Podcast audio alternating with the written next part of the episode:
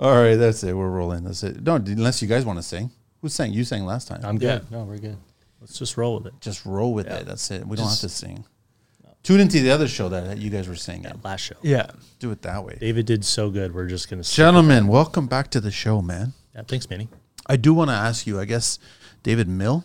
Yes. Mill's from what part of Italy? Uh, Napoli. So my mother's Italian, Okay, but your father. is Irish. That's where the mill is. That's where the mill comes from. Yeah. I was wondering about that because I don't know that many Italians that with the name Mill, right? Yeah. No, but it's all good. Father's last name. And then uh, the Italian heritage from my mother. What's your background? English. English? Yeah. Yeah. Born here or born there? Uh, grandmother was born there. Okay. All right. Cool. Yeah.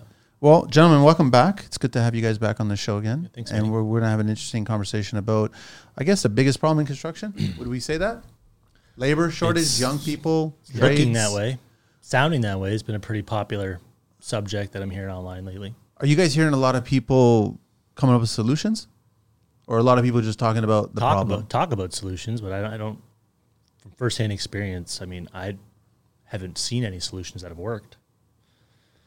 I mean, I know from uh, the St. Clair College in Windsor, they just recently had a construction project management course that they added two years ago, where they got actual industry leaders in Windsor to go and teach the course. Um, but that's only been around for two years. And that's this construction specific college course. I know that off mic we were talking about. Um, well, hang on a sec. So, David Scelta, triple W Scelta.app, and then also 226 387 6758, DMILL at Scelta.ca and it's S C E L T A, and it's Scelta.app on IG, and then also on LinkedIn. And then Keith Young is back from Young Electrical Services, triple W Young Electrical Services Ltd.ca, and Keith at Young Electrical, Young Electrical Ltd. Yep. That's how, uh, .ca, sorry. And then on Instagram, it's Young Electric underscore, and also on LinkedIn and also YouTube channel. Okay, now we can get that bit of business. And I'm wearing your tee this time. So Yeah, looks Like, good yeah, on you. I like baseball Looks- yeah. tees. I totally like them. There's Yeah, only it's great. Renaissance. Renaissance is another company. Uh, Ewan, he gave me it, and it's one of my favorites. Yeah, not my idea. It's my one of my guys in my office. He's like, "Let's roll out these." I don't play ball, but I like three quarter sleeves. I felt myself. I was always rolling up long sleeves, anyways. And then for a while, that one I was like, "Oh, I'm not. I don't have to roll it up. It's already done, so we're good."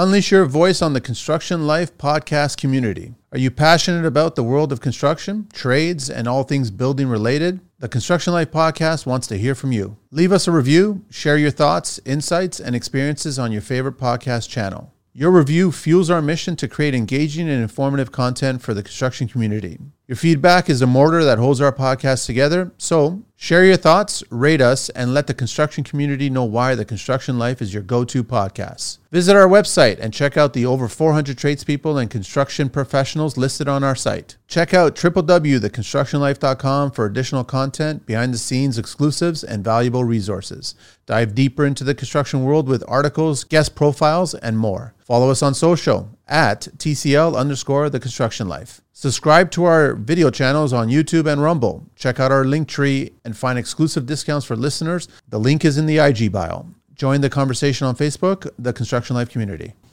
All right, so let's get into the labor shortage and how do we solve it? And I, I think I told you guys off mic before we got started that I had uh, I was part of a guest panel at the recent Yeah. building show, Yeah. and uh, the question was brought up, Yeah. and my solution, which was, I guess, warmly received, was I think you need to get more mentors Yeah. speaking to more young generation.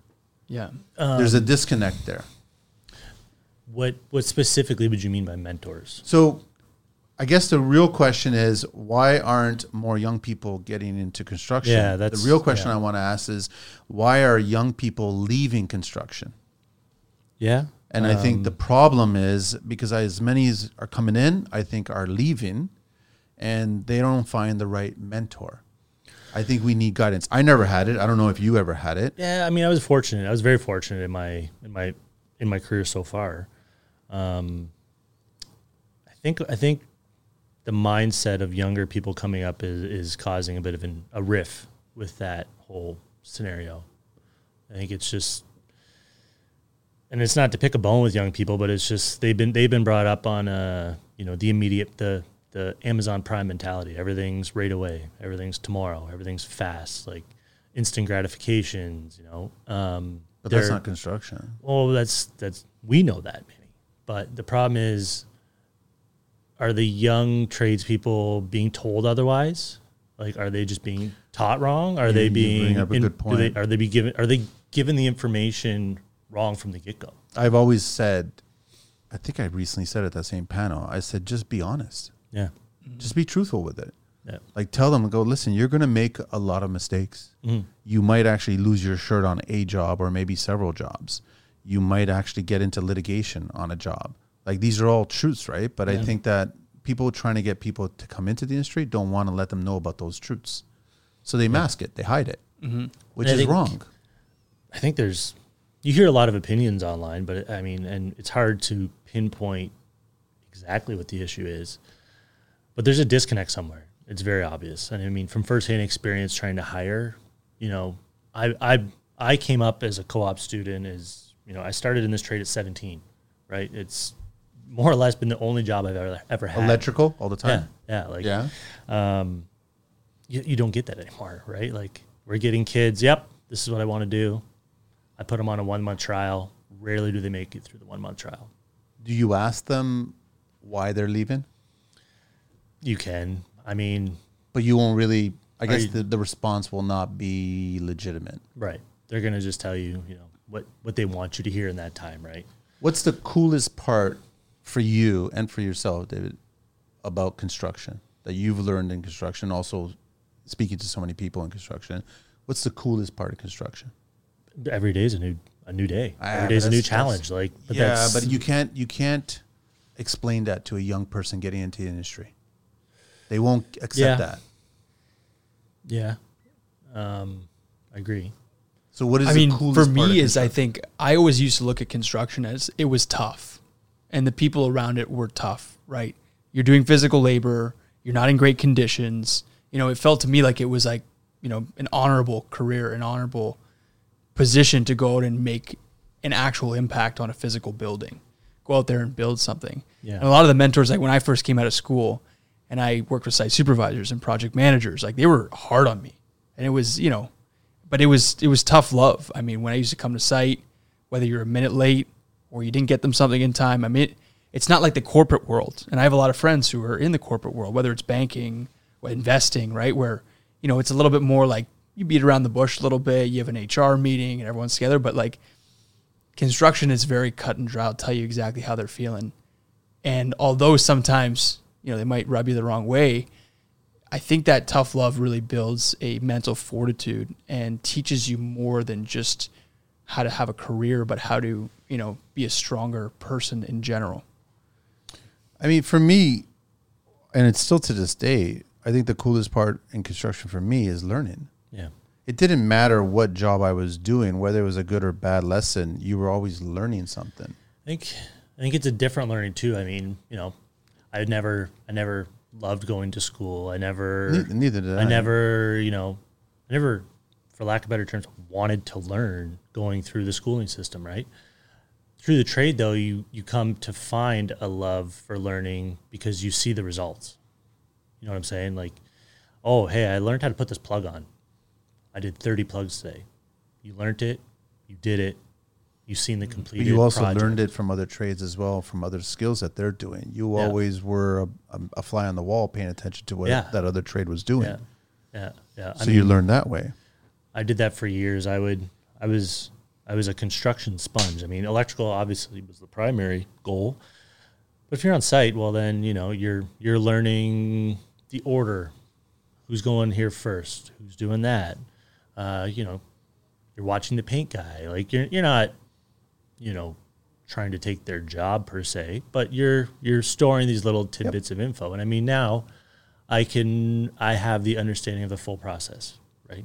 And that's the fun part of learning for me. I remember, like Jim Caruk was on the show recently, and we were just talking, and I asked him, I can't remember the exact question, but he was like, um, back in the early 2000s when he had the TV show, he was saying that there was a um, a ramp of shows that were making construction look cool. Mm-hmm. And there was a surge of more and more people getting into construction in the early 2000s here in Canada. I can only assume it's probably the same in the states, right? Mm-hmm. But that's not the case now. So it's it's like you can't look at broadcasts and say that they're making construction look cool. I don't know how much social media influencing is making construction look cool. Yeah. And I go back to most influencers in construction on social media are only presenting the positive, finished, glamorous portions of construction. Mm-hmm. Yeah. And I think if you look at any data, there are certain posts that I've shared in the past of a mistake mm. that got more traction and more engagement mm. and more acceptance of uh, just humility. All of a sudden, you're like looking at it going, I fucked up royally. Yeah. And people were rallying behind me and going, okay, well, you acknowledge that you messed up. And that was cool in my eyes. But nobody on the bigger scale of social media was actually presenting Yeah. those parts. But see, as tradespeople, we know that the mistakes happen every day. It's but we the- don't present them though. It's the outside world who doesn't doesn't know that or isn't understanding of that, right? Like we like I get that. Do you think if you tell the young generation all the facts, they'll make the decision to come into the industry or not? I don't know. I think they'll make the best decision knowing the facts. I think one thing that is is attractive about construction is they want instant gratification. Well, something like construction, you can see tangible results every day. You know, Yeah. you know, you know, you wired hundred feet or you installed ten fixtures. It's it's measurable. It's tangible, right? Versus a lot of these, you know, desk jobs, it's difficult to measure your progress. But in construction, I find it's right in front of you. But how are we getting a disconnect though? Like where are we where where like where are we losing these these young, you know, up and coming people? I think it's um, uh, it, it boggles my mind. Sometimes the money doesn't like I don't. I, the money argument isn't there. Yeah. Like I've, I've I I kind of say that okay, fine, go and study something else. Go to whatever post you want. You're gonna potentially spend high five figures, six figures, low six figures for your education. Mm-hmm. If you get into construction, you're gonna spend the fraction of that to get started on mm-hmm. making high five, get into six, possibly in about five or six years. Yeah. So I don't understand how, like, just if you break down the balance sheet and show it to, to, to a kid, Yeah. this is what your education is going to cost. This is how long it's going to take. This is what your education is going to cost, and this is how long it's going to take. And this is how much money you're going to be making. But that's not appealing to them, mm-hmm. Even I know. though the trade is more financially set better. Right. Yeah. Yeah. I mean, it's the difference of going to work every day and making money while getting an education or going to school and paying every day in hopes of getting a job when you're done the education. I mean, to me, it's a no brainer to which one of those to pick, right? But we seem to be missing something in there of these these young people that I'm now seeing come up in the trade. Here in Canada, it's still not cool to say that you're blue collar. Unless you're hugely successful and making multi million dollars on projects, whether that be high rise or custom resi or what have you, right? Or if you're a trade and you've got 20, 30, 100 employees. Mm-hmm. So you got so many jobs on the go, right? It's not like that in Europe, though. Trades are, are looked upon differently outside of North America. I think there's that stigma be, between the two. It goes. It's kind of reflective of the young people coming in are far and few, and then there's many more older people going out. But then there's that gap in the middle. You get into construction. I remember early on when Tinder started, and all the young guys were mostly on the job sites, and I would just ask them what's going on. We would just shoot the shit and whatever, and they would let me know that they're on Tinder and they're dating. The moment they said they were a painter or a tile setter or any trade, they got no swipes because they didn't want to be associated with somebody that was in the trades. But I'm pretty sure that if you were slightly older, let's say a Silver Fox or something like that, and you started telling them, I'm running a multi million dollar building company where I'm building homes for certain demographic of people, I'm talking like $7 million homes or whatever it is, then you're going to get lots of swipes. Well, where do we think they're getting this mentality from? Like, are they being brought up on this, Social media. or is it schooling? Or is, are There's another challenge too. Like the amount of people that I know that came into the trades, came to this country as an immigrant, built, provided, provided for their kids and their family and everything like that. They tell their kids not to get into trades Right. because they don't want them to work hard the same way that they worked hard. Mm-hmm. But you guys know this. Like working hard actually gets you a lot of success. Yeah. Yeah. Yeah. So is it the financial aspect that needs to be brought to light? That would make it more of an It's attractive been. position? It's been. I don't think in their cir- social circles they want to tell their friends, "I'm a blue collar, whatever it is." Fill in your blank. Even Yeah. though, like, you can say that you've got so many employees and you are personally making X amount, could be six figures or whatever. You're running a business that's providing for twelve individuals and their families, and they're making X amount. That doesn't have the value of turning around and saying that. I don't know. I've got a cool job, cool career. I'm doing this, right? Yeah. Yeah. I think it's the stigma around being polished. You know, whether it's, you know, you see guys on site, you know, dirty in their uniforms. First, you see, you know, the guy on Wall Street wearing his suit, perfectly coiffed hair, and his briefcase, maybe making half of what the guys in the construction site are making. But is that stigma of being polished associated with status and wealth? But that's another misunderstanding. Right. Because what do you pay for your safety footwear? Yeah. What do you Right. pay for your workwear? Yeah, go Right. buy a pair of Red Wing boots. Yeah, exactly. What, it What, is. do you Yeah. pay for all that stuff? Right. It's comparable to any kind of dressy designer suits out there. Right. Absolutely. What are you driving nowadays? A brand new pickup truck, and don't even talk about the price of Cybertruck Right. or whatever, right? So it's just like it's all six figures now. Yeah. Some people are still buying Mercedes and BMWs that are high five figures, right? Status again. Yeah, it's just it's just been a real struggle when we get these you know these young people in, and then it's just you know you come in with great intention, high hopes, and then it flops, and you're just like, where am where am I missing something? Am I not advertising or presenting it right, or is it just are they coming into it with the wrong expectation? And I'm really starting to feel like it's it's the latter of that, which is the schooling is gearing them towards the trade with the wrong mentality of what the trade is. I don't think the schooling is the right. It's far and few. I've had a few counselors on the show, Yeah. and I know a lot of people have said we need to get shot back into high schools. I'm like, no, it's that's not the solution. It's never going to No. work because it'll take you forever to get it into the high schools again, Yeah. and it will just get kicked out right away. It's not the, that's not the solution. I get the co-op program. I came up from the co-op program, but I as, as a business owner trying to implement the co-op into your business, I feel like it could be better. I feel like there's lots of room for improvement with it, um, but I appreciate it. It's a stepping stone. It's there, but I'm just I, there's there's a link somewhere that needs to improve. Did you deal with any OYAP students? So We've- everybody outside of Ontario, Ontario Youth Apprenticeship Program. Yeah. Did you deal with any of them? Um, we have. We've tried. I mean, we've brought up. We've been fortunate. I've brought up three school kids with an apprenticeship who are now journeymen. So I've had Okay. I've had I've had good success with them. Right. I'm not saying that I can't do it, and I'm not having any success. It's more recently where it's like, okay, there's there's there's grants now involved from the government saying, hey, we're offering you X amount of money. You need to register someone as an apprentice. Sure, I can bring a kid in and register him, keep him employed, get my money, and dump them. But it's not the avenue I want to take. I want to. You wanna train, you want. teach. I, w- I want to help grow the trade, grow trades in general. But we just keep running into roadblocks.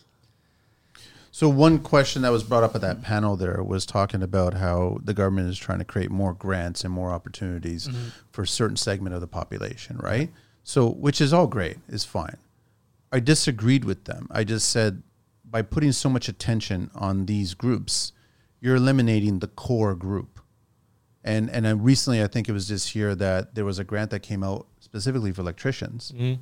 I think it was fifteen thousand or something like that. If you brought in, There's a couple actually. yeah, but the problem is that white people were not allowed to apply for it. Oh, was really, So I was just confused by that. really. Like I just didn't understand it. I mean, I, I my solution to the inquiry on the panel was just like, fine, have this for these segments of the population, which is great, Yeah. but don't ignore the core that's already there, that's already building, because by doing that, you're you're upsetting them. Yeah, well, I mean, we can't ignore anyone. We need all the people we can get. Yeah. And I what I said to them and I got a lot of applause for it was I never looked at skills as a gender or race. Yeah, no, mm-hmm. absolutely. I never not. hired based on gender or race. I always hired on skills. Mm-hmm. Even if you didn't weren't confident enough, I'd still hire you to give you the shot. Yeah, like I mean, I've hired, I've hired with no skills. Like I've hired people Because you saw potential there. I've hired people because we had a reasonable conversation. We talked about life in general, and they showed up on time. That's a big one. It didn't hmm. take a lot to get a job. The problem is keeping them, bringing them up into the apprenticeship system is just you're falling. We're falling flat. Are this generation? Are they kind of like? What was the dog's name in Up? Oh yeah, What was his name? Dug. Dug. Sorry, Dug. Yeah. Are they kind of like Squirrel?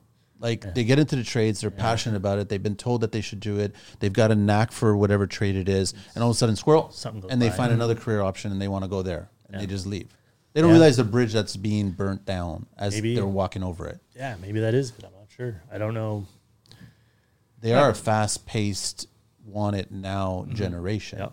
That's Yeah. not construction. Yeah, no, no. Well, if you look at the medium in which we broadcast new jobs for young people, you scroll through Instagram or LinkedIn, it's all postings to show you a salary, to show you a person in a position. And there are no construction influencers out there who are saying, like, hey, if you got these skills, this is what you're going to get paid, this is the opportunity to get paid at, and promoting that these job opportunities are out there. However, in every other sector, there are those kind of people posting about these opportunities, It's true. the pay for it. Totally true. So, do we need more? I mean, it's as sad as it is to say, but do we need more influencers for construction? Right? Do we need more people who Well, are I going think it's more the mentor than the influencer. I think it's the mentor. What I suggested also on that panel is that any mentor that's either considering retiring or um, retired should be brought back in, mm-hmm. but financially benefited by Yeah. the government. So you're going to be responsible for maybe just being a, a sounding board, a voice that you can get back on the job site. You still have your PPE. There's three, four kids here that are interested, and you want to be just a, that trade that has a wealth of knowledge, and the kids can look up to and go, "Listen, I've got a question to ask." Uh, You're a bit of a liaison between, Yes. you know, the office. I and think the that would field attract a lot of kids, knowing that there's an opportunity out there. Right, right. It happens to me all the time with the show. It happened to me with, with Hardcore Rentals as well. People would just, I want to pick your brain, man. I don't know who the hell you are, Yeah. but I want to just pick your brain. And uh, I, if I knew it, I'd answer it. If I didn't know it, I go, I get back to you. Yeah. Yeah. I'll ask somebody and I'll see what they say about it. Yeah, I've noticed that one becomes an issue too. Is the fear of being wrong in the younger, the younger age. Did you get everything right when you were young? And, and like, no, no, I still don't. first time I ever plastered, I had to use a sander to sand it. Like Yeah. it was just brutal. yeah, Like, but they're they're afraid to ask. I feel there's a lot of them who would rather you know hide it, dodge it, try and get around it instead of saying we have an issue. I messed this up. Let's move on. Which I don't know if that's what the trade is portraying how it needs to be done or I think where that I think the bad apples are maybe doing that. Yeah, I don't yeah. know. Maybe the government gives these mentors T-shirts on the back. It says, "I won't bite if you ask a stupid question." Right? Like I don't know. It's just Yeah. I think that there's an opportunity there that these guys and girls are a wealth of knowledge. There's there's 20 plus years of experience, whether it's high rise or customer or industrial, commercial, whatever it is. They're not sharing it. Mhm. And the thing is, they need to share it to the next generation so they get a better idea of what this is really all about. Are we not showing how much construction is actually out there?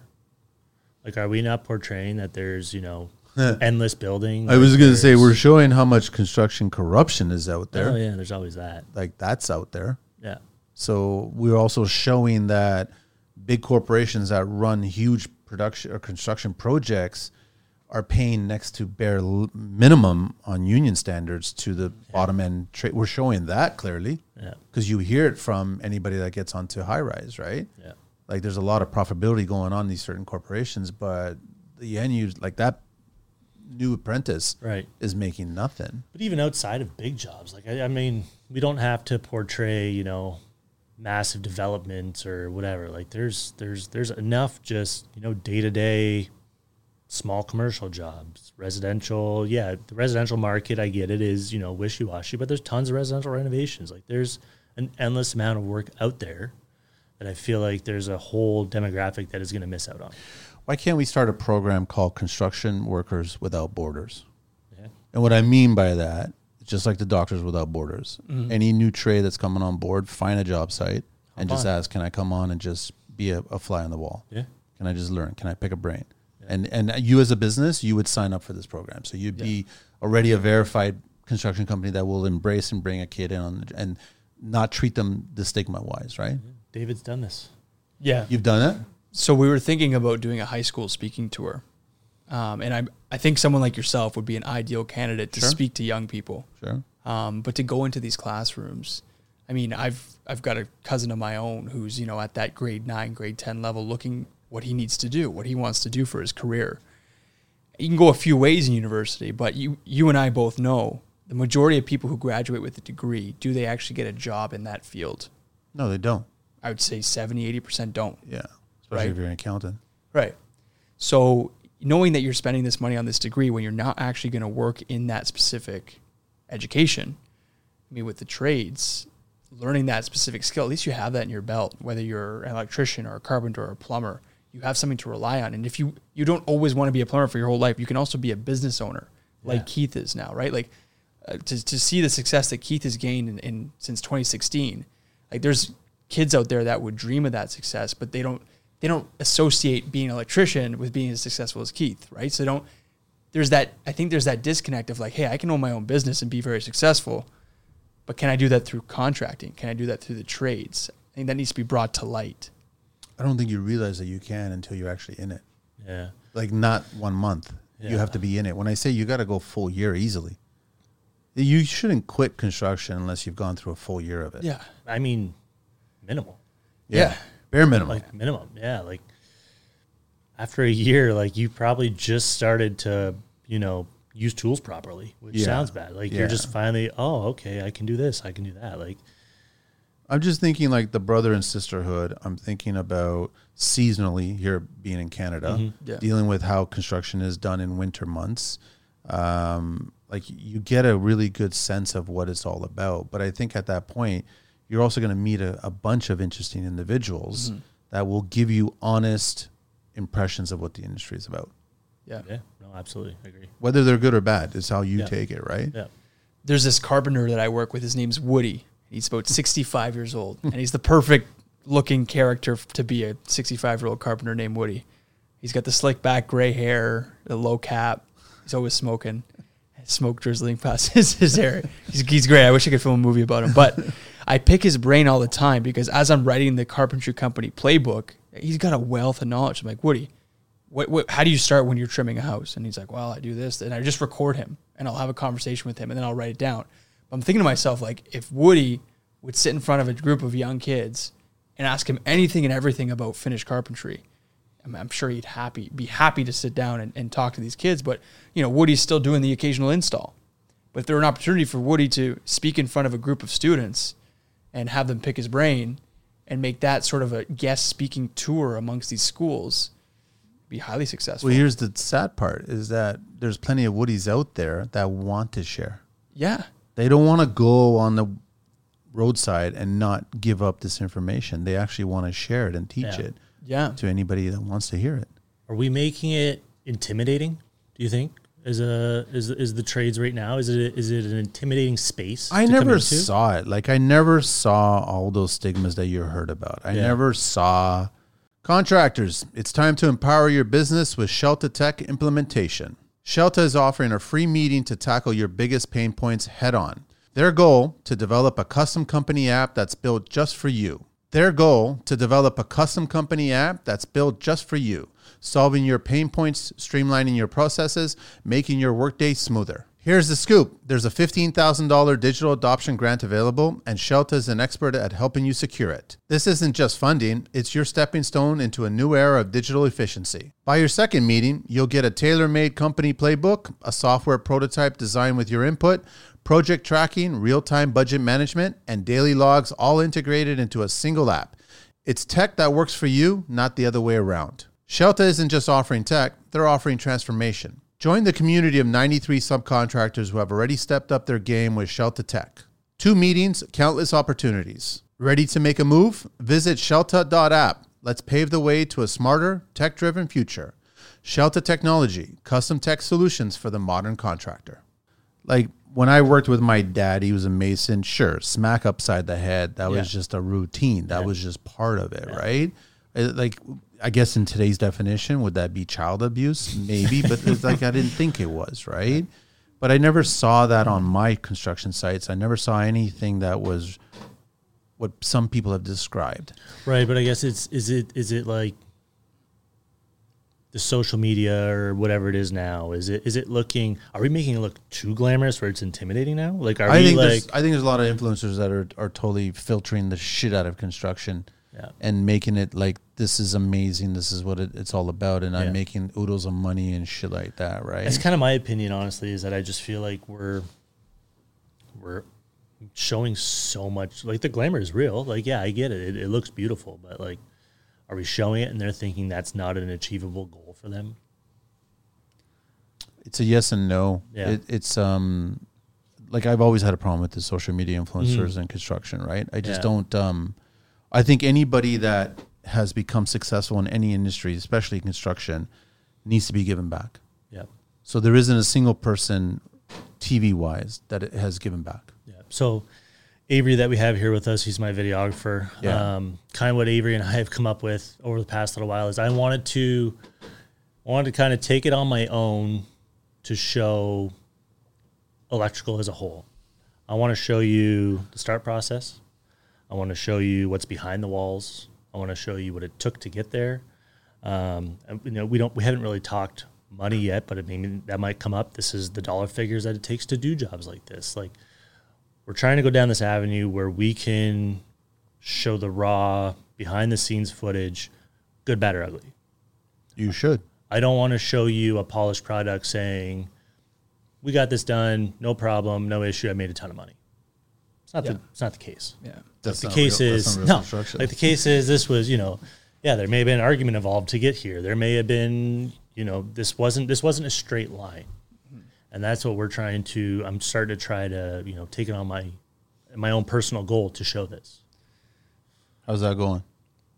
I mean, we're six videos in, five videos in. Um, How's the how's the response been? so locally, so we're down in Windsor. So locally, like flat out, I've had people come up to me saying, "I love this concept. I love what you're doing." Um, Avery's even had people approach him saying, "Hey, I want to do something similar, but you know, in a different trade." Yeah. Right. Because I think I think I'm not the only one who's having these issues, right? I think there's other people saying, "Hey, maybe if I do something showing real life construction, people will be more interested or afraid, I guess, right? Like I'm, I'm, I'm, I'm assuming people will like it more, but maybe it, it'll just give a more clear sense what they want. Has anybody asked for a job? Uh, not directly through from the videos Yeah, yet. No, right. Okay. no, no. I think construction as an industry is a bad salesman. I think we don't agree. necessarily a good way our of offering is not very, you know, attractive. You think about it, you look at Netflix, you look at these show platforms, you have really cool shows about doctors, really cool shows about lawyers, really cool shows about like police and firefighters and things like that. But like have you ever heard of a cool construction show where like it's a story about construction people? That's why I go back to 20 years. With Jim Caruk. HGTV, but that's No, no, but it, Jim Caruk was one of the first ones, and it was Real Renos, and he actually showed good, bad, and Jim's ugly. was the best because you'd see the arguments on Yes. the phone while he was driving. And the client Right. was like blurred out. Yeah. Yeah. Neighbor was blurred out. Yeah. And you were hearing Charlie Brown's teacher because there obviously was profanity and something was Yeah. being said. Yeah. And I'm like, yeah, that's pretty much construction. Yeah. That's what Construction's happens. full of hard conversations. Yeah. Now it's all interior design shows selling sunset, the finished beautiful product. Yeah. But like, what about the ins and outs? They're not interested in showing that, right? Because the production of that is being dictated by people that are not in construction. Right. Yeah. Right. Like I, I've joked, if I was going to go to the moon, I don't want to go talk to Ryan Gosling, who played Neil Armstrong. I want to go talk to Ryan, uh, Neil Armstrong, Yeah. who pretended to go to the moon. You know what I'm saying? Like I want to, like I want to talk to an astronaut, Or right? the guy who built the rocket. Yes. so it's just I wouldn't want to act, talk to an actor about Yeah. all the research Right. that they did or whatever. I don't give a shit. But I think that TV needs to make it cool. But I also going to fault the influencers because they're making it too cool, Yeah. looking where it's not real Yeah. and then you get the mix of the DIY, which devalues construction. Yeah. Yeah. Everything you do, and you know this from ESA, which I have a problem with, and I don't care if they keep on increasing the rates for homeowners to apply for a permit. Yeah, I'm fine with that. I'm I, I'm not I'm not fine with that because I don't think they should be allowed to do it. I don't care about the King Castle. yeah, I mean rule. they shouldn't be they should be hiring a professional. They shouldn't be selling panels at Home Depot.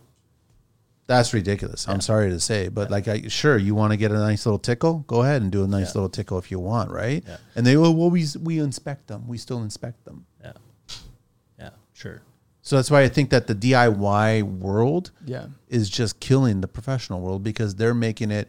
The TV shows, the influencers, and the DIY world are all making everybody look at construction like any monkey could do it. That's the unfortunate thing. And meanwhile, we're trying to make it look cool, which I think when I see certain work that's being done, whether whatever trade it is, right? I'm like, that's cool. That's Yeah. amazing work. That's Right. that's respectful. I heard don't uh, one of your segments earlier. You wouldn't go into a doctor's office and tell them how Yeah. to check, do a checkup on you. You wouldn't Yeah. go into a lawyer's office and tell them, hey, this is how we should go about this case. You never question them. Yeah. But when you yet when you get a renovation done, you get a service done in your home, you tell them, hey, maybe we do it this way, save some money here, do something here. It's a trifecta at that Yeah. point. It's the TV, the social media influencer, and the DIY culture. Yeah, I mean, Interest. I'm, I'm guilty of it. I've I've geared the business to get away from those residential people, those residential renovations. Like, it's hard because you'll have a homeowner who will present to you, "Hey, I need you to do this job." It's like, okay, well, who's doing this and this? And they're like, "Well, I'm going to do this and this." And it's like, well, unfortunately, I don't think Young Electric's the right fit for you, right? And they're like, "Well, why?" Like, well, I just don't think we can do the job. I don't think we can give you the best product we can by you performing X and X. And some people get offended, and some people understand it. They go, "Okay, do you have someone you suggest then?" Like, yeah, no problem. I got such and such who can do this, and I got such and such who can do this. You'll get one or the other, right? What is it that they found the pod lights somewhere on Kijiji or Wayfair or whatever it is? Yeah, that that one's common, but it's like, oh, we're gonna, I want to, I'm gonna do a basement, but I'm gonna frame it, drywall it, paint it. It's like, well, okay, that's cool. I'm gonna be back in a year and a half to do the finish now. So now, like, this job's just gonna take too long. It doesn't fit in our schedule. It's scheduling nightmare. Your quality can be whatever. I'm not gonna judge you on that. But from a business perspective, it's not gonna line up because you're not gonna work as efficiently. So here's here's the evolution of the circle of life at that point, right? Yeah. They'll find a young tradesperson who's just getting started that Mhm. will say yes. Mhm. It will become a nightmare, and that young tradesperson just had their first taste of BS in the industry. Yeah. They get enough of those tastes, they're out. Yeah. They're Yeah. done. You're a professional, so you go in there. You already know where all the pitfalls are. Yeah. How this is not going to Yeah. work out. And keep in mind, these are all things that I've learned firsthand. Yeah, that's Like, usually the case. this. Yeah, like I've I've lost money on those jobs, or I had those jobs linger on so long that now it's a scheduling nightmare. I've had, you know, it's I've I've learned these lessons, right? But you got a generation now that's getting in. If they lose money on the first job, they're like, I'm not losing money on the second job. Then they Yeah. lose money on the second job. They're like, I'm out. I'm tapped out. I'm done. I'm losing money. I'm not making money in construction. Yeah, but then you get into. t I've I've noticed that you know guys will get into the cycle of um, quantity, not quality. So if they can lock up thirty You jobs, you become the villain. To lock up 30 jobs, Yeah. they're just using every job before to pay for the next job and never actually coming out ahead. They're surviving, but they're not coming out ahead, but they think they're doing great. See had what they I had the Scelta app, they would have Yeah. known. When I talk about mentors, I'm also talking about business mentors too, right? Mm-hmm. Because the Yeah. biggest downfall I think is you're not getting enough business education. Yeah. As a contractor, as a tradesperson, and you want to run your own business, you need as much, if not more, than the skill training part. You think it. a lot of that, though, is the responsibility of that contractor to take care of, though? Yeah, it is. 100% it is. They have to stop it. Like we've Yeah. had people on the show before where an injury stopped them Yeah. from doing the work and it gave them an opportunity to work on the business, Mhm. which made their business better. Yeah. Now, are we looking to promote more trades to work for companies or to develop their own companies? I don't know what the stats are. I mean, I know that all the high rise stuff and working for big companies is almost recession proof. Like you're in a trade that's recession proof. The top three are all recession proof, right? I think so. Especially if you're providing service, right? But if you you want to up your ante there, you're going high rise or commercial. It's recession proof. Mhm. You start seeing just custom resi and you stay in that neck of the woods, you're going to have a hard time during a, Yeah. a lean period of time. So I don't I don't know what how many people want to run their own business versus just work for a corporation. I tell all young trades work for a big business to get an idea of the industry Yeah. much better so then you can consider going on your own one day. Right. Yeah, I never They're, had not, the they're in a hurry to do that though. I never had the mentality when I started in the trade that this was going to be a viable business for me. But I always had the mentality where I feel like if I were to, and not in a bad way, but maybe, you know, jump around to different avenues of electrical. So I've done, you know, line poles, I've done greenhouses, I've done, um, you know, custom residential, I've done commercial, I've done industrial. So that was probably amongst six companies in my career, right? But I chose to put myself into all those avenues. You were learning. Right. Cool. Yeah. It was great. Right. And then in the end, get to a point where, you know, I'm I'm still a young guy, but I'm confident enough that I can go on my own and I can make money because I can do any one of those avenues. What's the color temperature of the light in the greenhouse? Ooh, depends. Uh, Would it be daylight? They've started switching to full spectrum lighting. Really? Yeah. So actually, we have a better for the growing? out our way. So we're one of the largest greenhouse per capita areas, Leamington, just outside. Um, so my house geographically is probably 40 minutes from Leamington. Okay. On a good day, you can look out my front door and see the lights. Seriously? Yeah. yeah. Like it lights from as far as you can see. Now, um, with the cannabis, they started using full spectrum, which is the purple light. Yeah. So now the sky permanently has a, a pinkish purple hue to it at night. That's how much, yeah. Yeah, it's crazy. My question was more for about if I want to park a greenhouse in my backyard, what lighting am I going to use? Because the neighbors ain't going to like a glow that belongs to the new Godzilla. You know what I'm talking about? That's not going to Yeah. go over well, right? Yeah. I don't know if I'm the best guy to pick your light, but I can put it in for you. I like I don't. Uh, uh, other than I, I like the idea of doing a tour and getting it out there. Yeah. But it's almost like get the band back together and get Yeah. all these older trades to genuinely and honestly present trades to young trades and explain the whole course of action. Right? Like talk about the pitfalls, but talk about if you learn these lessons, you'll avoid having these major issues. Mm-hmm. Well, I think we can break down each trade into a business model that's replicable, right? Just like a franchise model. I mean, each business has, has its own nuances, but there's plumbing companies, or electrical companies, there's mechanical companies that we could potentially build out these frameworks and teach young people. Because you said you need to, just as much business knowledge as you do skill trade knowledge. But when you're just starting out a new business, you don't necessarily have time for both.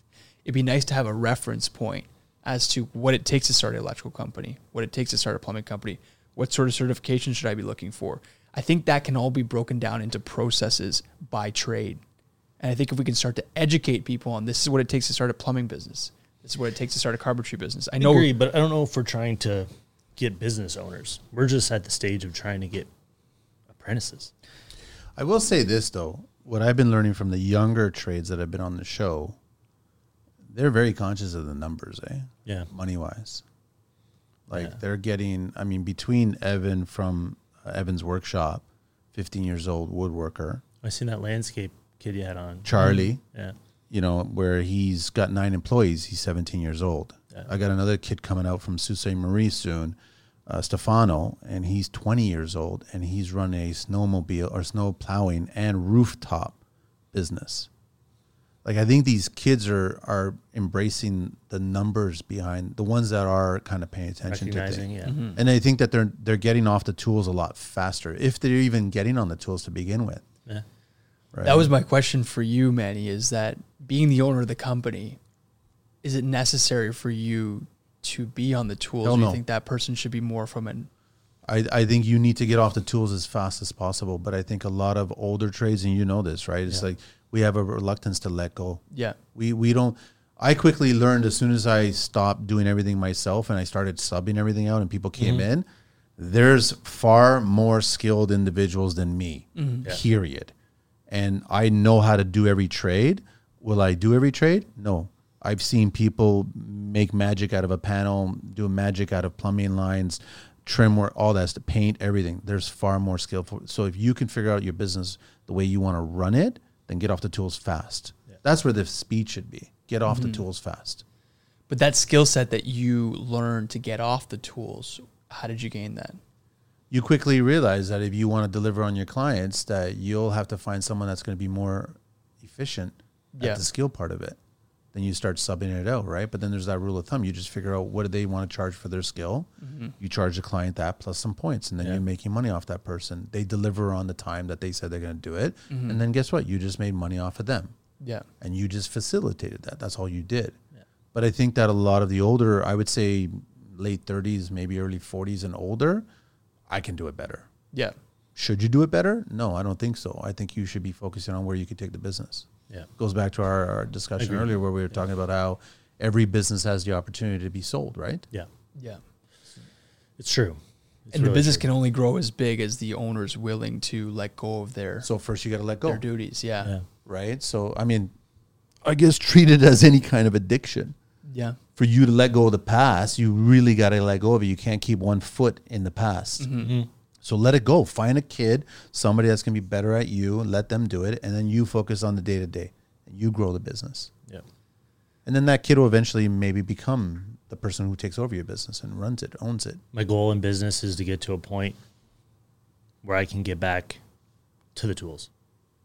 I want to go full circle. I want to get to the point where my business is on so- your projects. on- then. yeah, yeah, yeah. I'm in the Like, same boat. picky. I'm thinking the same thing. It's Right. funny you brought that up because Jim said that as the exact same way. Yeah. He, he was just like, "I'll just focus on the projects I really want to do." Yeah, like we have, we have like my, um, you know, a guy in the office. He kind of he controls the day to day of the the business for the most part. And I, I told him, I said, "All right, am I anywhere yet? Can you can you fill me in anywhere?" And he's like, "No, still need you here." It's like, okay, we're good. I'll keep doing it. But the minute I can get out and go do something, I mean, that's for me. That's that's the full circle, right? That's when you get to the point of business where you're comfortable enough you can kind of let go a little bit and just go do the things you want to do. See, that goes back to the mentoring. That goes back to mm-hmm. the shadowing because you would probably get on a project where you'd be like, "Be nice to have a kid here that I can kind of just teach what's going on." So the last project I went on, walked up to our foreman. I said, "I'm an employee. Whatever you do on a day to day basis, keep going. I have my tools. Give me something to do." He said, "Cool. Here you go. Go do this. You got so and so working with you." That's such a great way to learn more about your company and your process too, I mean, at a deeper level. It is, but honestly, like for me, when I do that, I just take that as a work day. I'll pay attention as I normally would to what's going on, but that was just me on the grind. Like I was just, Why were you doing that? I love my job. So you were just getting joy back into your day to day, Yeah. right? Instead of just It's running fun. the Like business. we were uh, the conversation I had earlier, right? It's it's there's a point where you gotta have a little bit of fun. So you know, business for me has gotten to a point where it's a, it's more fun than it used to be. Like it's it's true, but it's also fun for me to get on a job. That's right. I think that the kids are not getting the fun anymore out of it, Yeah. right? For whatever reason, whether it's razzing, they lost money, Yeah, they're not interested in it anymore.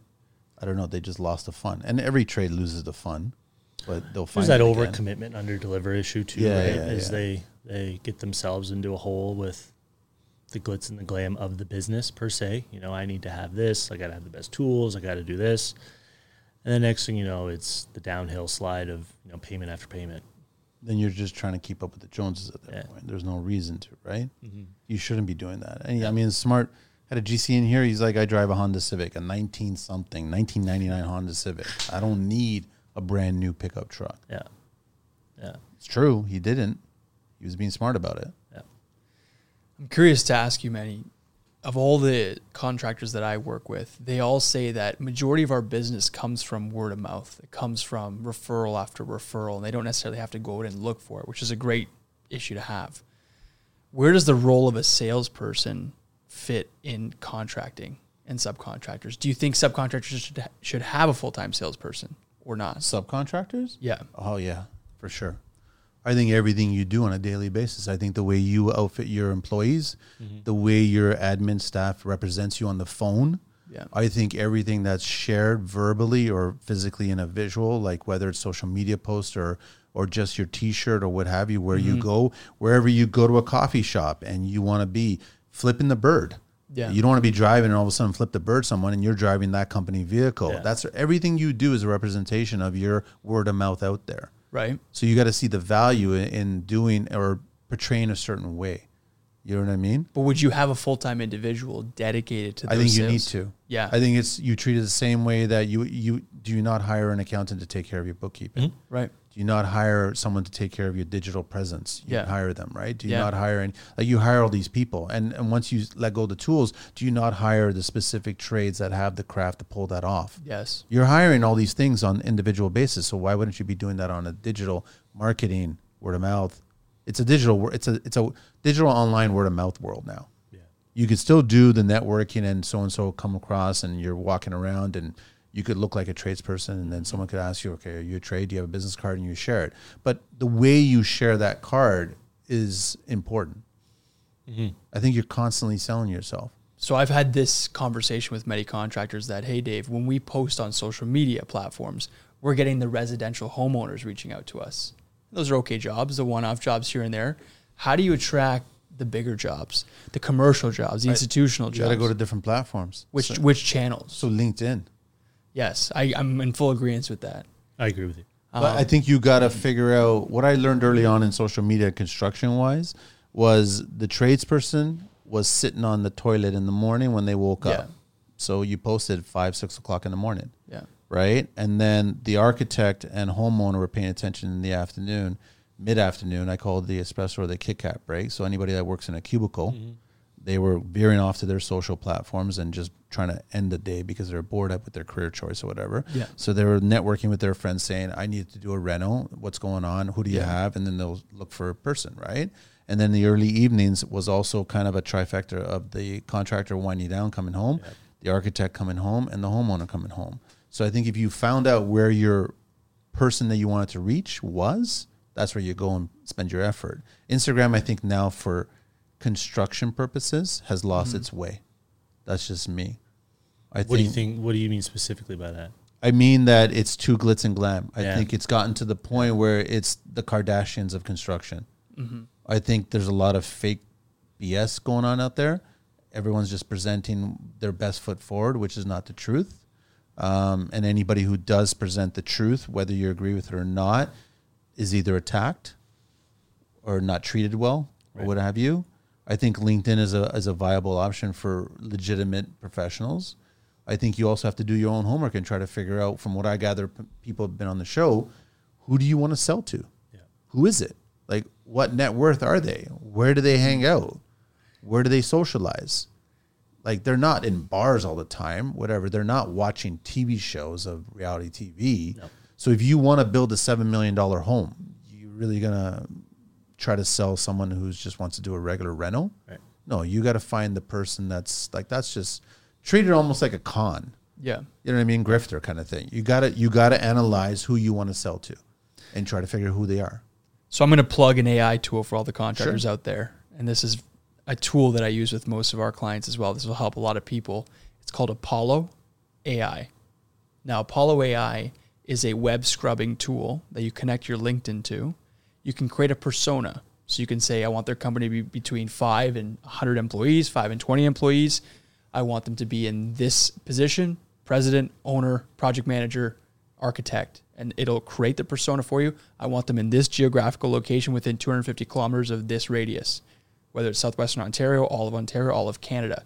I want them to work in these different industries. So, general contracting, real estate development, um, home builders, custom home builders. And you pick these segments, it scrubs the entire internet based on your preferences, mm. and it gives you a list of all those people that meet the persona that you are requesting. It'll then automate an introduction, whether it's a LinkedIn follow, an email, a phone call, a text message, scrub the internet for all their contact information, and send them out an introduction on who you are and what you offer. And then as soon as they respond to you, it automates the response to them saying, Thank you for contacting. And that gets generated onto a lead list. And you can reach out to 30,000 people in one click. Yeah. Something to consider. Um, I found though, when you send it out to too many people at once, your response rate's going to be far too high. And your because your response rate's about 10%. Yeah. So even on 30,000, that's still quite a bit of people to respond to. So I would get really specific. The more specific you can create your persona, the more qualified leads you're going to have.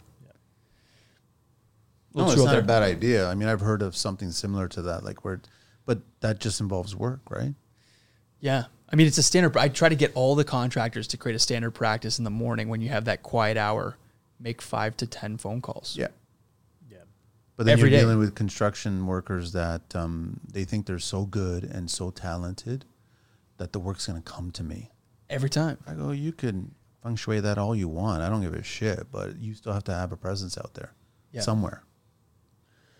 We're fortunate. We have a lot of customers who do come to us, but we we still have to deliver to keep the customer, right? Like we have a lot of people coming through the door asking to want to work with us, but you know we're giving you reasonable pricing, but we're also doing exactly what we committed to. Here's a question for you guys. When is the ideal time to try to attract more leads? Time of year, Not December. Not December? No, I don't think so. Summer's pretty quiet. Um, I don't know the ideal time though. I was just going to say that I think the ideal time is when you're actually busy. Well, the best time to work on your business is when you're most when you're the busiest. because Right. you'll see the faults. People usually wait until they're not busy Yeah. That's choose to work reactive, on their right? business. Yeah, I'm just trying to be more proactive with the potential leads, right? yeah, yeah. You mentioned architects. Now, I don't think many people know that speaking to an architect, even if you don't necessarily have to deal with an architect, they're a very good contact to get in with general contractors. Yeah. Because if an architect recommends you as a subcontractor to a general contractor, that's a very warm lead. Where do architects hang out? Contractors, it's time to empower your business with Scelta Tech implementation. Scelta is offering a free meeting to tackle your biggest pain points head on. Their goal to develop a custom company app that's built just for you. Their goal to develop a custom company app that's built just for you, solving your pain points, streamlining your processes, making your workday smoother. Here's the scoop. There's a $15,000 digital adoption grant available, and Scelta is an expert at helping you secure it. This isn't just funding, it's your stepping stone into a new era of digital efficiency. By your second meeting, you'll get a tailor made company playbook, a software prototype designed with your input, project tracking, real time budget management, and daily logs all integrated into a single app. It's tech that works for you, not the other way around. Scelta isn't just offering tech, they're offering transformation. Join the community of 93 subcontractors who have already stepped up their game with Scelta Tech. Two meetings, countless opportunities. Ready to make a move? Visit scelta.app. Let's pave the way to a smarter, tech driven future. Scelta Technology, custom tech solutions for the modern contractor. Good question. Good architects will hang out at networking events that involve better building. So you pick your poison at that point, whether Yeah. it's sustainability, whether it's just design, new product innovation. Yeah. Find out through certain brands that you work with. Find Yeah. out if there's a, there's how many trade shows are there in the world? There's like Thousands. exactly. Yeah. But there's u- underneath the trade shows, there's thousands of networking opportunities too that we don't know about. Yeah. But the moment you start asking about one, it was no different when I first my first year of construction. I went to the home show. After one year, I was like, I'm done with this. This is for consumers, and I don't Yeah. give a shit about them at that point, right? But you tried it. I tried it, and then the second one was the building show, right, which was great 15 years ago. Once I did that for a few years, I wasn't learning anything. Then all of a sudden, I figured out, okay, so where else can I go? Where, are the, and that's how I learned about International Builder Show, right? And I went there in Atlanta for the very first time. So you, s- you keep on scrubbing everywhere, and you'll keep finding places that you need to be at. Right? It was no different than someone told me about where Pierre Poilievre was going to be at a cabinetry recently. And he's like, he's going to be here at this time. And I ended up being at that time and I got a chance to meet him and have a chat with him about coming on the show. Hmm. So if you're not networking or getting out there trying to figure out if I need to speak to an architect, where do architects hang out? Just ask yourself that question. If you want to get lazy or whatever, go to ChatGPT and ask the question. Yeah. And then they might come up with a bunch of possibles or whatever, right? Yeah. You got to align yourself to where you want to be for sure. network with other trades and don't be afraid about competition. That's BS nowadays. I don't know if. Do you have a don't know if I problem talking business with an electrician No, from the not. same neck of the woods? No, It no. doesn't. You're not. I do it all the time. No, Yeah, I I do it. I would almost say I do it daily. which is I think benefiting you. But it's knowledge, right? We're we're talking about things that we have common interest in, but things that help each other. You know, Yeah. what's pricing, Yeah. uh, availability of parts, manpower, like old employees, new employees. Like you know, daily I'm I'm talking to another electrical contractor, if not multiple times a day, about business in general. I think I think that's another thing that construction doesn't do well is the networking, the fear of competition over community. Yeah. I think they're royally afraid if I divulge too much about my business, they're going to take work away from me, Yeah. which is rubbish. Do you think the GCs are provoking that a little bit by comparing your Older bids? GCs, I do. yes. I think some of the big ones. too. Yes. I think there's still handshake, old school. I will put you in concrete kind of mentality, right? Yeah. Like I just I think the old school ones are definitely like that, but I think the younger ones are looking at the numbers Yes. and it's just going, numbers "There's a lot of profit here, man. Yeah. Why isn't someone figuring out how to make more money off of this?" Yeah. Absolutely. Yeah. Yeah. Yeah. Yeah. It's just this. It's this constant cycle that I'm trying to shake, of, you know, the open and closed door of young young people, Yeah. and I can just see it. The writing's on the wall. That this is only going to become a bigger issue. It's everyone keeps on talking about this five seven year, uh, like this apocalypse of I've lack heard of. the survive to 25. Is what I've heard. is that what it is? And That's then what what? I've heard. And then what? Yeah. Well, then all the specialty great tradespeople out there that have a business are going to be able to charge $150 an hour. Right. It's never going to happen. That's like I don't care what you keep on because there's not going to be any good pool of talent out there. So you can charge. No, clients will not hire you. Clients will not do any work. That's just going to be the reality at that point. Mm-hmm. Our services are not going to go up because there's going to be a lack of people to do the work. yeah. Not not that dramatically. No. No. You're not wrong. So I, I, I don't. I think all you can do is, unfortunately, what I learned is that I don't think we're going to solve this problem. Yeah. No, I agree. not in our lifetime, Yeah. but we're going to contribute to helping this problem. I don't think government is doing the best that they could be doing. Like when I hear about oh, OYAP getting an additional $21 million for funding for next year, mm-hmm. when I'm still trying to figure out what they're doing with the first $50 million that they're doing. Right. I, I don't think the return on investment is there. So I think that there should be a lot. I mean, you guys talked about it on the previous show, where and also your business. And any successful person that's been on the show that has spoken to me about their business and how it's grown, they reevaluate their business on a daily basis. Mm-hmm. I wish the government would do that because they would really evaluate all the programs that they're creating and seeing what the return on investment is here. A lot of money's like a lot of seven figure money is being handed out. And I don't see at that rate, we should have like a hundred to maybe five hundred thousand new tradespeople coming into this. I think the government's talked. They've they've talked a big game, but they don't deliver. but I haven't seen tangible things. They're not it. boots on the ground. Yeah. They never will be, and a boots on the ground will never be them. Yeah. That's the problem. There's a disconnect there. Yeah. Yeah. And then it doesn't change. I I guess it's just a cycle that we're stuck in, right? And how do we break that cycle? So then, what do you do? That you kind of just keep on bashing your head and trying to figure Yeah. out what's not going to change. That's what not I feel change, like not it going to change, right? Yeah. So then I can't help it change. But then that's the same mindset of having older GCs or even some younger GCs hiring somebody and being stained because they didn't stay. I taught them for about a year or two, Yeah. and then they left and went on their own or whatever. Or they they went to somebody else, my competition. And they're like, I don't want to teach anybody now. I never had that mentality as a as a GC. I was like, I'll teach you whatever you want. It doesn't matter to me. If you want to go, then go. It doesn't matter. But I'm not going to think anything of you, right? You've even gotten to the point where I put advertisements gearing specifically towards people who want to make a career change.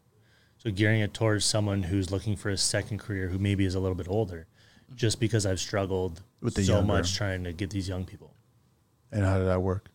Uh, actually, we've had success. You had success with yeah, that, eh? yeah, yeah. We've we've gotten some really good, um, say older apprentices, but I mean we're talking you know like thirty year old apprentices who are second career who can still in good time get an electrical career and still live a good life, right? Like you're not you're not too old, um, but we've had success with that, and it's it's been a great option. Electricians are one on one. Apprentices? Yeah. yeah, right? Yeah. Why don't they change it to one and three? It used to be different. It's only recently that they changed it. Yeah. So why not go back to three? Yeah. Yeah, I don't know if they ever said why they changed it. Their it. mindset is they don't think that the person will get the proper education Right. if you have three. Well, people educate anyways. How many kids in a classroom? Yeah. That's a good point. Yeah. Right? It's as simple as that, right? So I don't understand the government doesn't doesn't see that. Yeah.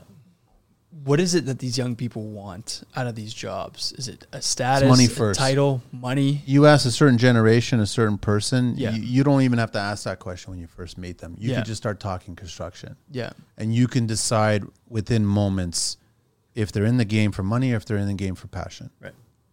But this generation is in the game for money first. yeah, That's a problem, I think. And I think anybody that's older, that's successful, has always said, don't chase the money, focus on the passion, do amazing work, and the leads will come and work will come and you'll build a business. yeah, But there's whole focus on the money part of it because I think they're dating and they can't tell their significant potential other, right. I'm a blue collar something, Right. because that's not hugely successful. Yeah. I mean, I was proud of it. Yeah, No, no, I'm not saying it's, they're right. I'm saying Yeah. they're wrong, I know, right? Like I know plenty of trades. That's trades. the difference, though, right? Is Yeah. I've made it this far in the car- in in my career because I was always proud of it from day one. I mean, mm-hmm. as a co-op kid, Yeah. I was excited. Like, yeah, I'm I'm I'm a co-op kid, but I'm at electrical company, and I'm at this place doing this. And look at, I went into this building, I went into this room in this place. Like, no one's ever seen that room. To me, that was like money was just the bonus, right? It was opportunity. Yeah. Go back to learning. It's cool. Yeah. I guess nobody wants to learn these days. I think it's tough. Well, they want to learn, but they want to learn their own ways. They want to learn, you know, on a computer or they want to learn through their phone. They don't want to learn boots on the ground. What do you guys think the future of construction is going to be? Because I recently saw like Elon talking about how there's going to come to a point in society where nobody's going to have to work. Yeah, I've seen that. And the biggest problem is going to be everyone's going to be questioning the meaning of life at that point. Because work gives us meaning a lot of the time, especially construction gives us a lot of meaning, right? Mm-hmm. So what do you guys we know that there's a lot of bigger construction is going to get modular, probably even custom resi, you'll get into modular and also kind of building like AI is going to machines are robots are going to be there, right? But I don't think the final touches of work is ever going to be replacing a human being from doing Yeah, that. I think certain parts of construction could, like we're seeing it now with you know homes being built in factories. yeah, I all think the modular box stuff. I yeah. think that could take off, and I think it can work. But you're never going to be able to replace, uh, you know, a brick mason Nope. doing a commercial property. Nope. Like, you're never going to be able to replace an electrician pulling the wire. Like, there's an avenue where no matter what the world does, what the industry becomes, you'll still need the trades irreplaceable. Yeah. Yeah. I agree with you. So, any thoughts on where you guys see it? I mean, I think data is going to be Yeah. our friend going forward. I think big data and big language models is sort of the future in technology. And I think it's going to have effects on construction. But I think relating it a little bit back to the young people is they want everything now and fast. Okay, that's mm-hmm. fine. Then show us why you deserve things now and fast. And that's sort of the mentality that I'm taking is like, okay, you want these things, then show us the metrics that prove that you deserve those things. So whether it's, you know, you're able to complete these units to a satisfaction in a quicker manner than most people, or you're able to get X amount of sales much faster than this many people, I think data can help us make better decisions and young people can prove themselves better if there's a system in place to to know that there's a way forward. Because I think the fear is getting into a trade and being treated like a junior your entire career mm-hmm. without the the transparency of growth opportunities where you know you could string someone along and say hey you're going to get a raise you're going to get a raise you're going to become a manager one day but if they don't know the steps that it takes to get to that manager position they'll get they'll get afraid or they'll they'll just quit right But a lot of them don't even want to go through the steps. They just want to be the manager. I have Yeah. plenty of kids that came right out of school that were always hovering around me yeah during conversations with clients. When I'm like, oh, you should be over there, like taking care of some stuff, right? yeah You'll eventually get to this point, but they want to get to this point sooner.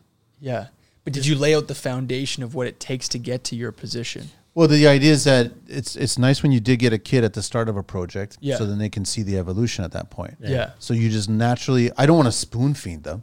No. That's Right. I definitely don't want to do that. No. But I, I want to just encourage them that there's A to B. It keeps on going from that point. yeah But I found that a lot of them were like more interested in the networking client, you know, kind of that sh- world, right? the glitz and the glam. Is there an avenue where it becomes business owners now, construction owners now, have to change to accommodate these people in order to move forward? Do you think that'll become a thing?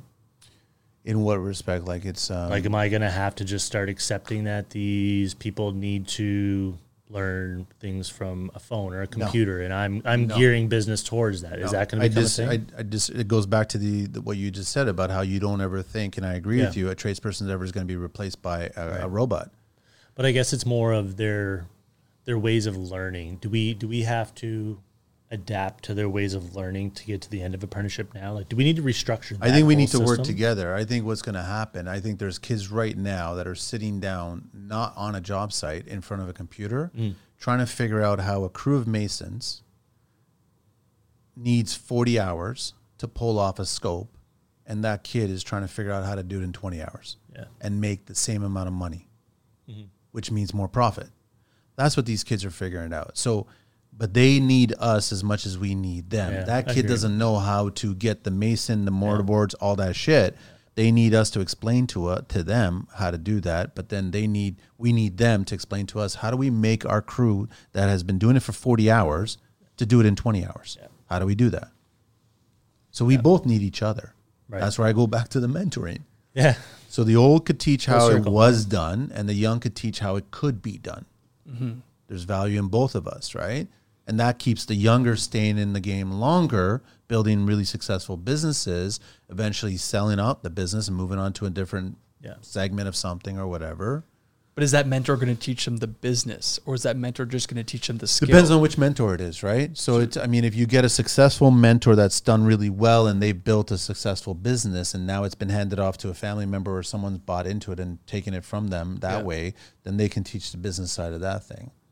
Like it's I, I've had uh, Bob Peelin here, who's the founder of Brafasco, right? And he's the one that he's not the founder. His dad and his uncle are the ones that founded it, but then he's the one that actually, as a young kid, took it to a different level. He started taking it to a huge amount of franchises, and Yeah. he started taking it to at the time digitally, so, so to speak, right? And then eventually being sold to a, a huge corporation like uh, Home Depot, right? So he had a lot of interesting ideas, and nowadays what he does is because he's retired, but he just he mentors people. Yeah. He comes up with he comes across people in networking events, and he was like, okay, I'll help you with your business. I'll give you some Yeah. guidance here, right? And that's what he's doing.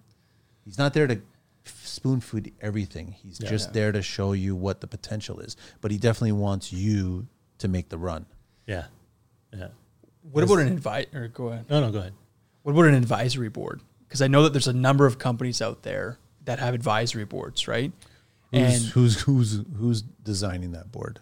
well, um, it doesn't have to be very formal or stuffy whatsoever. It could be a round table discussion once a month where that business owner gets together three great minds of the construction industry that he can then use as We, resources. start, we started doing that. I mean, the roundtables that we've been doing on the Yeah, show here, great. they're basically that. where Yeah. It's like we've done 12 or 13 of them now. Right. I want to continue doing that. For whatever reason, I've tried to get the schools in here. Yeah. So I don't know what the fuck is going on with them. Like, Are they hesitant? I, I- Or they just I think there was some of the the teachers that are at the schools, and I'll speak specifically about George Brown. I think there's rules regarding what they can say as a, re- a representative of George Brown, and I'm like, well, get, I don't give a fuck about that. Like, I'm mm-hmm. not inviting your, your lawyer here. Yeah. I just want to have a conversation where you you have the mindset of the kids that are in the classroom. So I want to get your perspective from the kids. Yeah. But I've got the mindset of trades that are older that are either in or out of the construction industry, and the kids want to ask them the questions. I want to create a playground that they can ask a stupid question and not feel like they're asking a stupid question. Yeah. So if I could do that one at a time, where it's four people in here, two older, two younger, one older, three younger, whatever. Like it makes no sense to have three older and one younger. But I mean, just keep on having this playground where they can go. I've got a question to ask you, old guy, and then I go, well, this is my day. This is what we did. Yeah, I how we- want you to succeed with that because that's what we need. that's I totally agree. I think they're helping. I think a lot. I've gotten by by the feedback. I've had a lot of positive feedback on the roundtables because of the perspective of four different Yeah. people, whether they're in the same trade or different trades. They're sharing openly about what that trade is all about. Yeah. So I think the kids, like you guys said earlier, and I agree with you too, is they're afraid of speaking up. We were always afraid of being at the back of the class with our hand down. We never Yeah. wanted to speak up unless we had to go take a pee, right? Yeah. So it's like they're afraid of, of putting a spotlight on themselves. Yeah. But if, if we can create an environment where, yeah, sure, if this happens once a week or even more times than that, great. yeah. I totally want. But I mean, I'm also a business owner. Yeah. I would want some corporations that are making a lot of money to pay for it. Uh, as stupid as that may sound, right? Because it'll benefit them as well. So it's been working for me at that level. But I want to get because I know the kids are listening. They listen. bec- This is free education here. Really think this is a good platform, though, Yeah. and that's kind of why David and I wanted to have this conversation with you. You reach people. You're reaching. Yeah. You're reaching all demographics. You're getting young, old, uh, you know, wanting to get into the trade, already into the trade. Um, so I think you taking that initiative is really going to benefit all of I want to continue it. I totally want to continue it. But I really would love the schools on. I've reached out to George Fenn, Conestoga. I've been reaching out and Yeah. I've been trying to get around. It's actually been easier to shake the hand of Pierre Poilievre than it has to get these schools here, Yeah. wow. which is just a joke, right? Yeah. Yeah. So And that's kind of where I've, I've taken my own analysis and have pinpointed the issue up to now is just whatever whatever knowledge these these individuals are coming out of school with just seems to be skewed a little bit. I'm still trying to figure out what other countries are doing a far better job than us because I don't think we're at the top of the list, and I have a funny feeling that we're at the bottom of the list regarding making construction attractive enough for a new generation to come in to take over. I think Canada does a good job of construction. I think you know we we we build good overall, in my opinion. Hundred percent agree, though. I don't think we're doing a good job of continuing to keep that alive. So here's here's the the major problem I have with Canada and just construction projects in general. I think you guys probably saw recently how yeah, and even though I was told not to call her a moron, the moron mayor of Toronto Yeah, has agreed with the premier that all of the construction infrastructure for roadways, 50% of it is going to go towards the Gardiner rehabilitation. Right? So what's that going to do now is that all of the roadways outside of the Gardiner are going to be left they don't exist. well, they're going to be left by the wayside, so Yeah. they're going to start to fall apart, right? Because they had funding that takes care of all of the roadways, right? Huge mistake. My problem is that Canada has the opportunity to start creating projects here, construction wise, that will make it attractive to younger generations to work on. Yeah. What project can you t- think of in Canada that was mind boggling amazing that I wanted to have a hand on and work on? Like, what project can We you We got one think? in Windsor right now. We got Yeah. a, a battery plant You got the battery plant, but and the bridge. Yeah. The Gordie Howe Bridge. Gordie Howe Bridge. We have a brand new international bridge crossing. so the coming in. battery plant is being funded by taxpayer dollars to the tune of fifteen billion dollars. I want to see a job move unrealistically fast. It's been going up. You can drive. Oh no, I don't doubt it. I know a few guys that are working there. Right? Yeah. They can't share. I, I can't have conversations with No. them. They can't divulge certain things, and this is benefiting Chrysler, and I, I get all that stuff, right? But I'm talking architecturally. Gone are the like you've seen these memes where it's like, here's a lamppost from hundred years ago, and Yeah. here's our lamppost Now. from today. Yeah. right? And and uh, back in my film days when I was working in production, I knew how to turn off a lamppost by getting into the lift, going on the top, and turning off that little Yeah. Knob at the top there, and that's how you turned it off, right? Because that's got the ugliest temperature, whatever. Right? Back in the day, now they're all LED, right? Yeah. My problem is that we don't build anything attractive looking to attract younger generations to work on. Versus, I've been talking to someone on DM that is part of the rehabilitation, the restoration of the Notre Dame.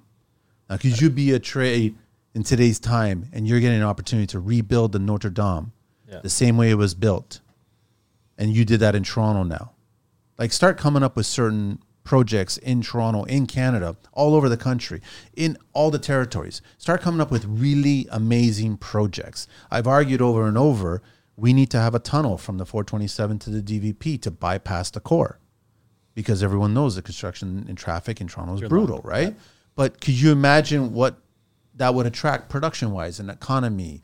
And you got a chance to work on the Toronto tunnel Yeah. that goes from one end to the other end that bypasses. I, I'm saying start coming up with Ontario Place is just basically a lot of corruption going on and changing that to a casino. That's not going to have any architectural value whatsoever, right? I'm just saying we should have more interesting projects being built that will convince kids to be working on them. I had a hand to work on that project. I'm sure lots of guys that worked on the restoration, the work that was done at the ROM regarding the crystal. That was challenging, even though it had its faults about leaking and all kinds of stuff. Do like these kids want that? I think they do. I think they want to start showing off on an Instagram post. Yeah, I'm true. working on this project. Yeah. I'm, like Crystal was done before social media, right? But even Drake did a music video in there. Yeah. I mean, so I'm like, that, that's like that's something. Mm-hmm. You wouldn't go into any one of the towers that are being built around Yorkdale or Sherway or the the Spadina core, you don't hear of Drake or any artist going in there going, "Let's shoot a video in there." Yeah, no, right. you're not. Yeah. But if you build certain structures a certain way, like the, lots of like Sydney, like you can think of any other big cities out there, and there's lots of structures that I'm sure tradespeople were proud that they worked Still on. talking about. They still sure. talk about Yeah. it. I have those. I mean, I have a bunch of those. Iron workers, iron workers from all over North America, U.S. and Canada, worked on the CN Tower. They also got a chance to work on uh, the World Trade Center. They also got a chance to work on the Sears Tower. Like that's something. That's a notch in their resume. Well, that's generational. That's kids saying that their grandpa worked on there. Have you right? guys not It walked through El. Domo? Have you guys not walked Yeah. through certain structures that took generations to build, handed down from fa- father to son to father to Yeah. son all over again? If we started attracting more interesting projects, you start attracting more talent pool. I think so. even Yeah. just in old Montreal, some of the buildings down there. But I was also looking at the ceiling of a cathedral the other day in Montreal, and I thought to myself, how much would it cost to do this again? Right. And I think a lot of it drives down to cost, right? Who's Totally. paying the bottom line? Totally. And, you know, these 15 billion extraordinary to a battery plant. Yeah. Tax dollars, fifteen billion tax dollars going to a battery plant. But unless there's any utility with the building that comes with it, the money won't necessarily be invested into it. A tunnel that goes from the 427 to the DVP. That's got a ton of utility for sure. Middle of the night, you get all kinds of productions going in there and shooting it. I'll tell you right now, Tom Cruise will come out of retirement and start doing Mission Impossible Yeah. 10, and he'll shoot it in the Toronto Tunnel. Yeah. just for that sake. And then just the value that we would get as a result of that. Yeah. It would pay for itself. So I just, I'm like, architects need to speak, uh, step up. I think politicians need to get the corruption card out of the game and just focus on how do we build something really interesting. Yeah. I'm sure that when CN Tower was But introduced, with value, right? Like, Yeah. let's not just go building battery plants in hopes that it works. We need to build things that we know we need, but can still be cool, and still be great projects, right? I 100% agree with you. there's uh, Estonia. Estonia's. I'm trying. I, I, I'm gonna get this mistaken. I think Estonia's consulate um, building is being built just off of Bloor Street, Bloor, and just west of I think Avenue, and there. It's an interesting looking building, and that's Estonia's consulate building. It's and so that's being built interesting. And then I look at it, and I'm going. I saw the the the. Uh, the SketchUp and the, the 3D modeling of it, I was like, okay, that's actually interesting. Yeah. So you're gonna walk by and you're gonna see an interesting looking building there. So it's there to be built, and then you the workforce will come along to be a part of building that. People want to get a hands on there and be a part of that work, right? I hope so. But do you think that pride is enough of a driving force for young people? Now, I'll speak on my own grandfather, coming from Italy. Very proud of everything he built his pizza oven, his garden in the backyard. He was joy, so much joy when he would be able to show me what he was able to build with his own hands. Is our young generation as prideful in the things that they built?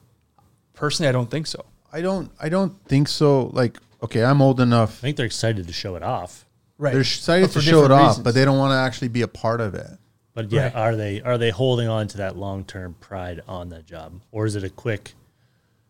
I got a thousand likes on this picture. Right. I'm out. I'm done now. On to the next one. You know how many beams at the top of this Sky Dome? I call it Sky Dome. It'll always be called Sky Dome, right? Um, have signatures on them. Yeah. There's there's dozens of them up I there didn't- that have signatures on them, right? Of the people that worked, Worked on there, it, yeah. students that were studying architecture. Yeah. My name is on one of them, right? So you just you scribble it because it was being handed around, right? So it's like here, you got to sign this, right? Yeah. That says something. Like, don't you think that walking in there and you're looking up, you can't see it. No, you'll you know never see it in your Just lifetime the knowing. but you know it's there. You don't think that all these, even the Sky Dome. Let's just talk about Sky Dome for. You don't think all the workers that worked on that. You don't think they carved out their name in concrete when it was being set on a on a place that's going to get covered up by Mm-hmm. some sort of cladding material. They did that. That's pride. So I think that it, and that was unique at the time. That was old school technology regarding the rails, Mm-hmm. Yeah. and it was a retractable full 360 stadium. Yeah. that wasn't heard of at the time, right? But that was pride. I Yeah. still do that on a small scale. I mean, for years I would be doing panel do that, changes. I would write my name on the inside of the panel and the date that I did it. yeah. Why? Because I took pride in it. So if someone's seeing that, like, my name was there. I did this. This was me. But you would also teach that to a young gen coming in. Oh, yeah. And going, listen, you're you're buttoning up the panel right now. Do me a favor, sign it. Yeah. Just put a What do you mean sign it? Sign it. Yeah. And then they would they would understand it without you explaining it. Yeah. So it goes it goes back to I think that's where I, I, you can educate the pride. Yeah. The opportunity for pride will be there. I guess you, you I guess that's the ticket, right? Is you educate and you let them they're going to have to make their own decisions on whether they want to truly take that as a prideful job or if it's just a front glitz and glam for followers. That's all you can do, right? Teach them what we do and teach them what we can. I think also you got to teach these kids that, like you said, how you went through different employers just to mm. get a scope of the work. I, I think that they need to go to a minimum of six different employers to get a sense of how other people look at construction. They're not going to be all perfect. I don't know if I, I would call it employers. I mean, Opportunities. I think if you have the right company, the right company can provide you enough opportunity for you to grow. Yeah. And if that company has the right people within the company to teach you different things. Like we have a we have a model where, you know, we, we call it the shuffle. Apprentice will work with a journeyman for a certain amount of time, no no specific time. And then on a Monday I'll take the schedule and I'll just switch all the apprentices around. See, that's smart. I like that. Why? Journeymen sometimes do not like it. I will tell you that because they like to know what's going on every day.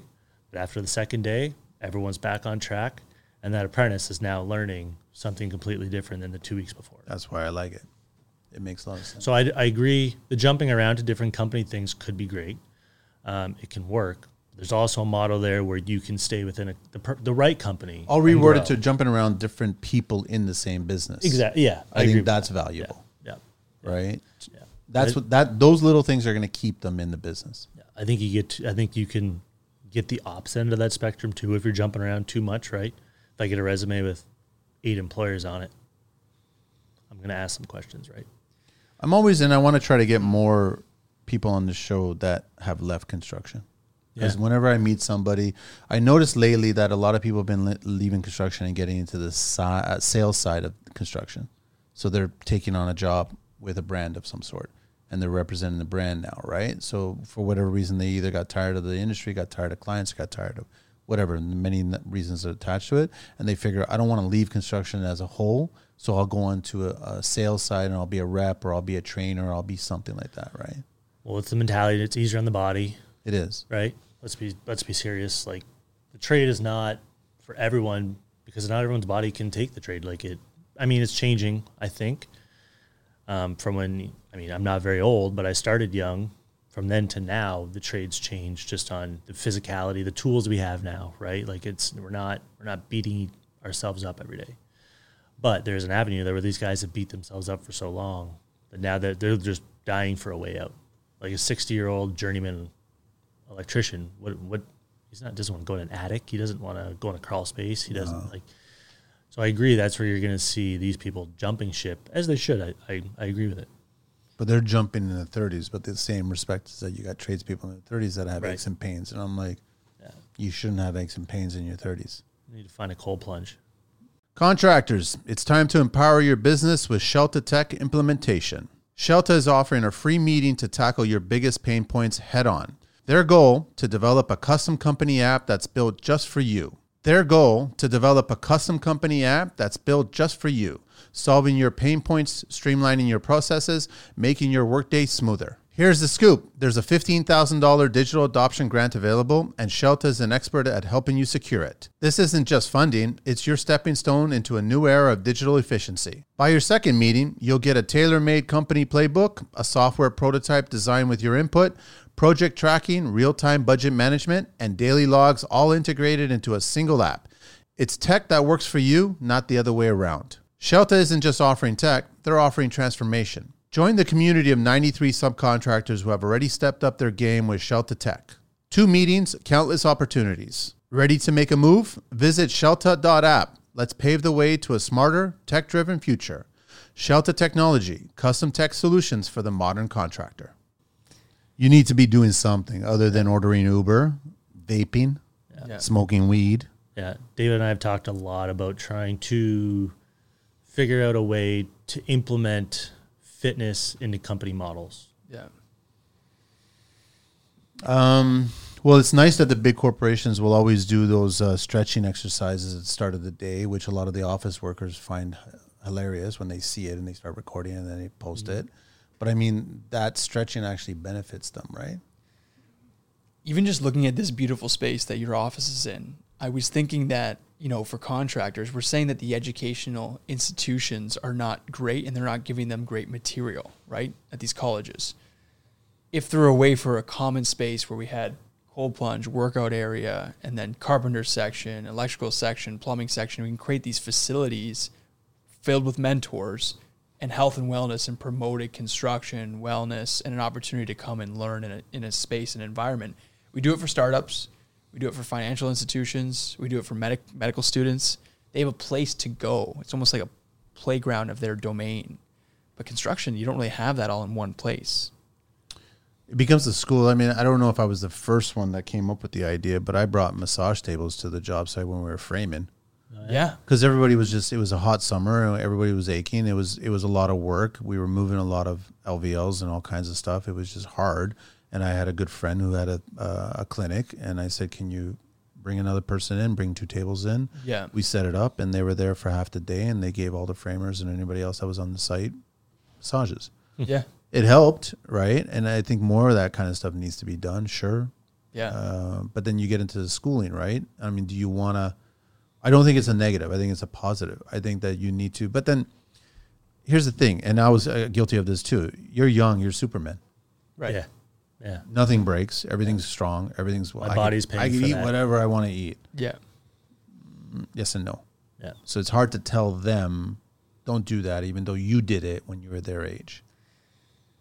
wellness is a big thing right now, as you Huge. probably know. Everyone, you know, Huge. the cold plunging, you know, the sauna therapy, um, fasting, those sort of things. I think it's a very relevant topic, and I think industries need to recognize that if they start to provide opportunities for wellness within their industry, you'll have more applicants towards those type of jobs. So here's the thing about wellness is like, and I've been doing this for over a year now, where I only eat at in the evening. Right. Mm-hmm.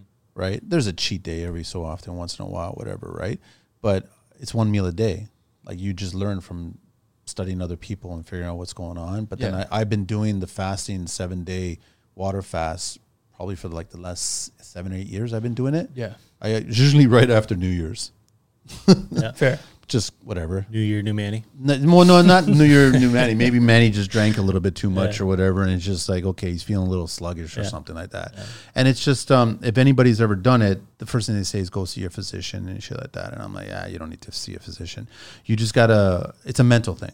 I don't know if you guys ever done seven day water, nothing else, just water. Well, No, been looking into it. No, no electrolytes, no powders, no juice, and whatever. Just water. That's all it is. The human body could survive uh, 21 days with with just water. After that, you start creating other problems. And if you want to see what the problems you're going to see, you can watch the movie called Hunger with Michael Fassbender and the Irish IRA. They did that, and he ended up dying. And just, I'm talking about seven days, right? So Yeah. Yeah. seven days. What what happened? And I think I've spoken. Bless you. I think I've spoken about this where it's um, it's a mental thing. You have to tell yourself when you get started that you're going to achieve this. It's no different than when you want to wake up in the morning, you want to do push-ups.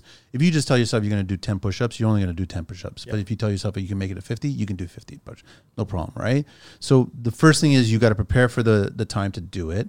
Ideally start on a Thursday or Friday, right? So then you can go ramp up over the weekend and then all of a sudden the week starts and you're at the very end of it, right? Yeah. It works faster that way, right? Because then the weekends always move a lot faster. Sometimes you want to end it on the weekend because then it'll just ramp up faster as well. Find your ideal time. A lot of people mm-hmm. say do three days. Yep. Maybe work your way to five days, then get to seven days. Some craziness, they'll do nine days, 11 days. I was like, I've never gone to that point. But once a year, I'll do the seven days. I prepare myself. I have no problem whatsoever. First day, it's nothing.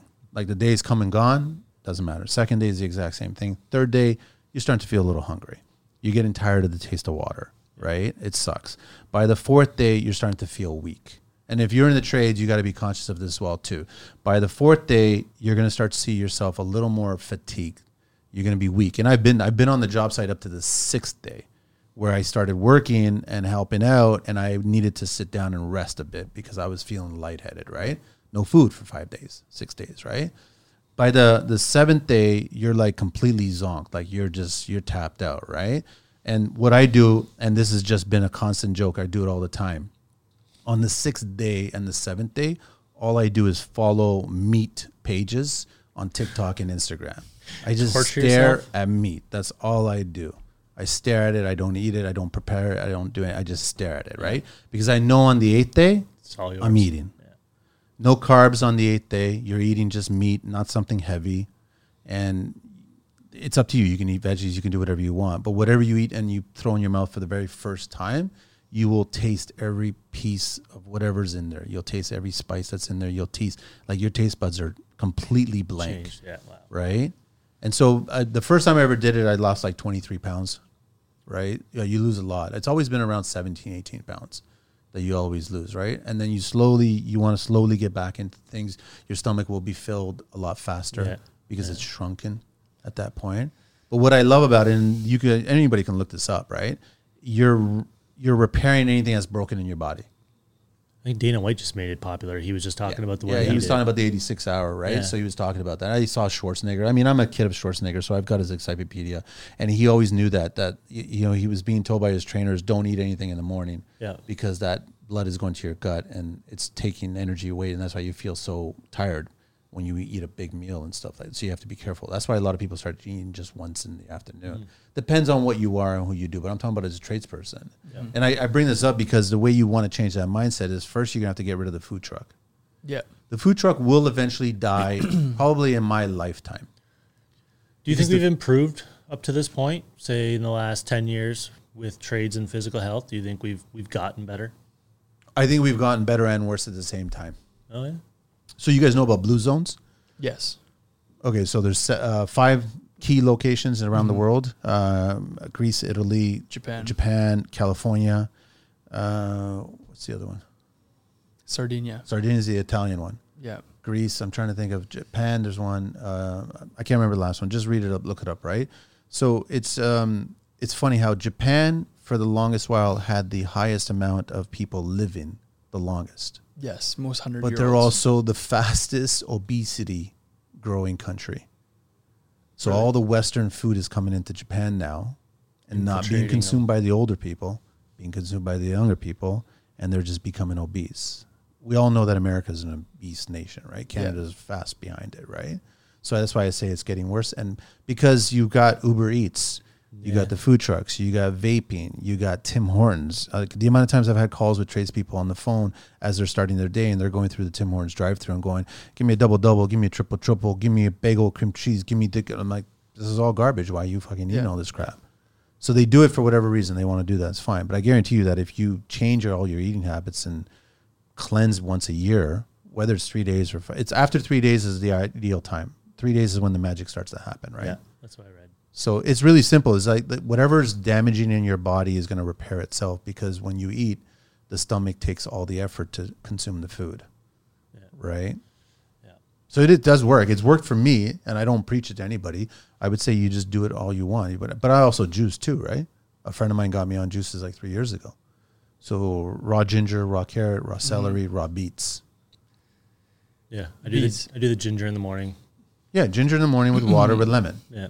I Yeah. do the I Tastes do- like shit. Do the beets. Love the beets. Yeah. Beets are great, except it stains everything. Yeah. stains everything. But the beets are like, I was having a few years back insulin resistance problem, and then I was like, like certain things were happening. I was like, why the fuck I can't I can't lose weight? What's going on here? And then I started re- realizing that I was ins- I looked into it, beets. Yeah. I started consuming beets. Yeah. Completely changed it. Yeah. Beets is a superfood. Yeah, When I was competing, I would drink beet juice in between games, before games. Yeah. I find it kind of sweet. Yeah. I love it now. It's very sweet. The first couple times it's it's a lot to wrap your head around. But now even the ginger. I mean the ginger I'm shots used to in it. the morning. Yeah, I'm I used to it now. totally unfazed by it. Yeah, I just can't touch. Uh, is it Argentina ginger? The really small one, the small Yeah. root. Fuck, that's really spicy. Fiery. Yeah, it's very fiery. That's why. Um, but I think we need the, everyone to get. I think we need the trades to get healthier because we need these guys to last longer. Well, they I, I always say that they're this career is a perishable career.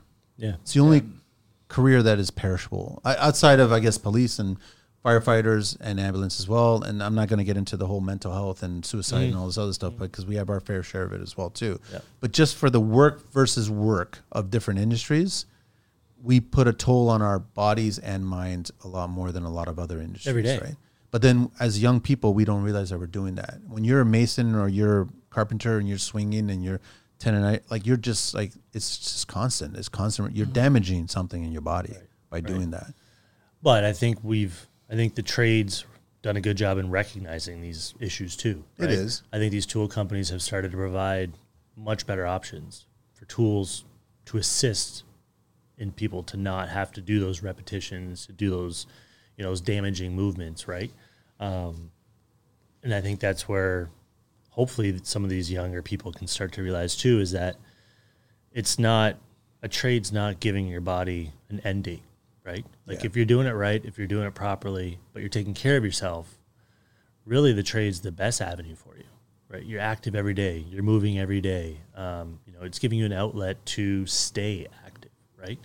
Um, I think there was that stigma though, where the trade was just det- just deteriorated your body. Yeah. right. It just broke you down, But it was spit true. you out, and then at fifty you were done. Yeah, it was Right. true. But I don't think. I think personally, I've noticed that that trend's changing. I think we're starting to see. I think more and more guys are being. people are more cognizant of it now. Yeah. and they're paying a little bit more attention, and we're we're getting those those older tradespeople who can last a little bit longer.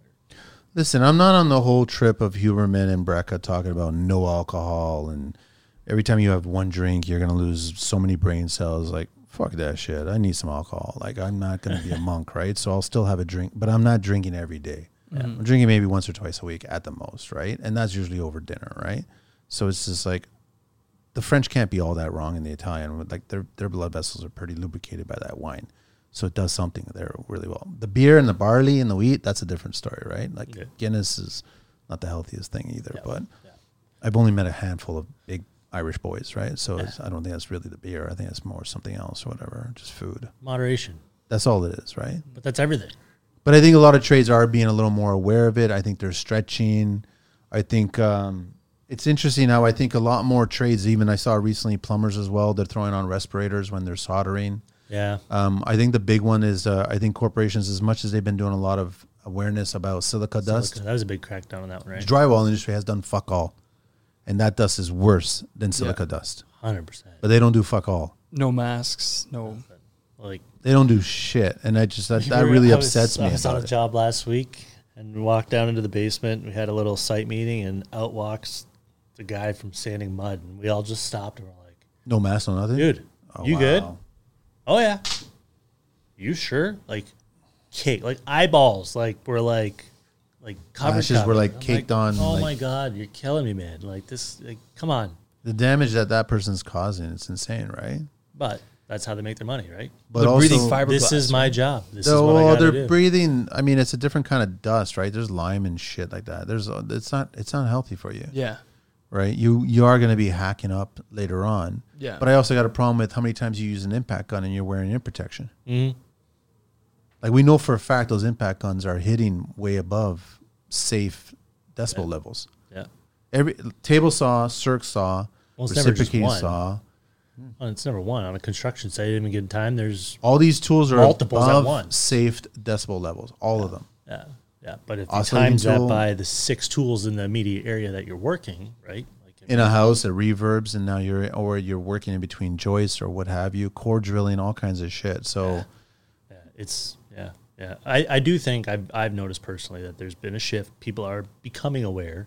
I'm not saying we're on the other side of it, but um, I'm hoping it continues. We always I hope, I'm on hoping it's just not a, a, a, a fad, right, or a trend. no, I don't think so. Even on our job sites, even if we saw someone, we're like listen, put Yeah. the gla- goggles on, put the hear muffs Yeah. on. There was always a box of even the cushy ones is not the best Anything. ones, but that's something at that yeah. point. Always eye protection. Yeah. Like doesn't matter what it is, right? Always put eye protection, right? Yeah, yeah. But then you, you'll get the guys who say, "Oh, we, I don't have time to do that," right?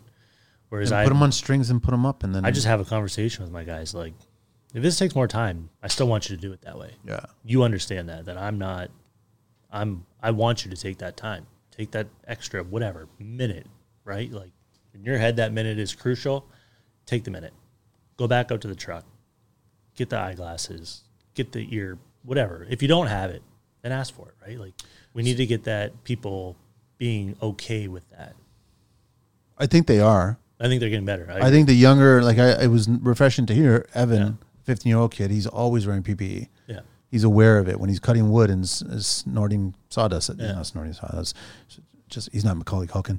Um, no, it's just like yeah, they're aware of it. Totally, those kids are aware of it, right? Which is, I think, okay, I think there's a bunch of issues here where, unfortunately, the older trades. I have yet to meet an older trade that doesn't walk slower and slightly awkwardly. You know what I'm mm-hmm. talking about? Yeah. There's a bow in the step sitting to standing doesn't come. there's there's a struggle to get up or down on a chair. There's a contemplation whether or not I could sit down on that because it might be a little too low.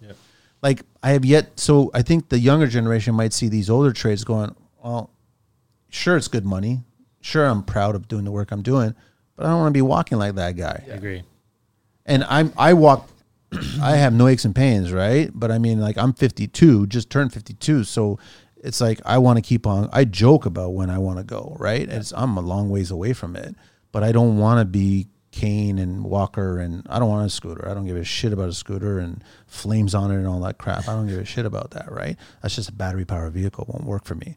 So I think they look at the younger trades, and I think until we, the younger trades all kind of get out of the industry, and we start seeing the younger trades that are getting up and stay in the industry, and they're vibrant looking and they're healthy looking. I think the tool companies have started to do a better job getting into the PPE section too. I think that's helped, right? Because before you never had these Milwaukee and DeWalt's pumping out PPE like they do now, right? So now, you know, they're kind of branding it with their brand, which is you know making it a Milwaukee earmuffs. Okay, yeah, it Yeah, looks cool. Yeah, well, I want the. Milwaukee ones, right? Like before, you never had those big companies really stepping into that market. Um, so I'm hoping, and I think that's that's helping a bit.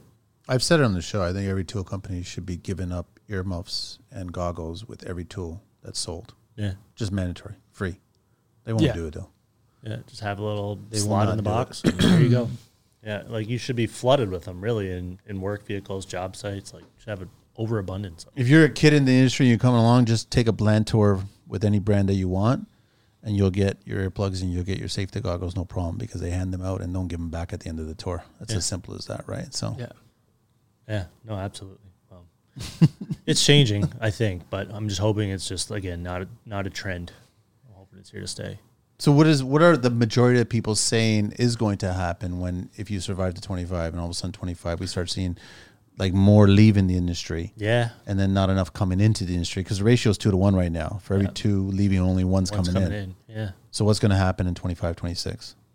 I don't know. Is it going to make you know pump myself, but companies like myself more needed? Like, am I am I going to be better, or is it going to affect all of us? I think what's going to happen is going to be a major slowdown in construction. Yeah. You think that's going to be due to the fact that there's just people not to do the work? I don't think it's even beyond that. People to do the work, but even the people behind the scenes aren't going to be there either. Yeah. Like I, everyone says, no, there's going to be no one to do the work. Well, I don't think there's going to be people to manage these projects as well as do the work. Like I think it's going to be across the board, unfortunately.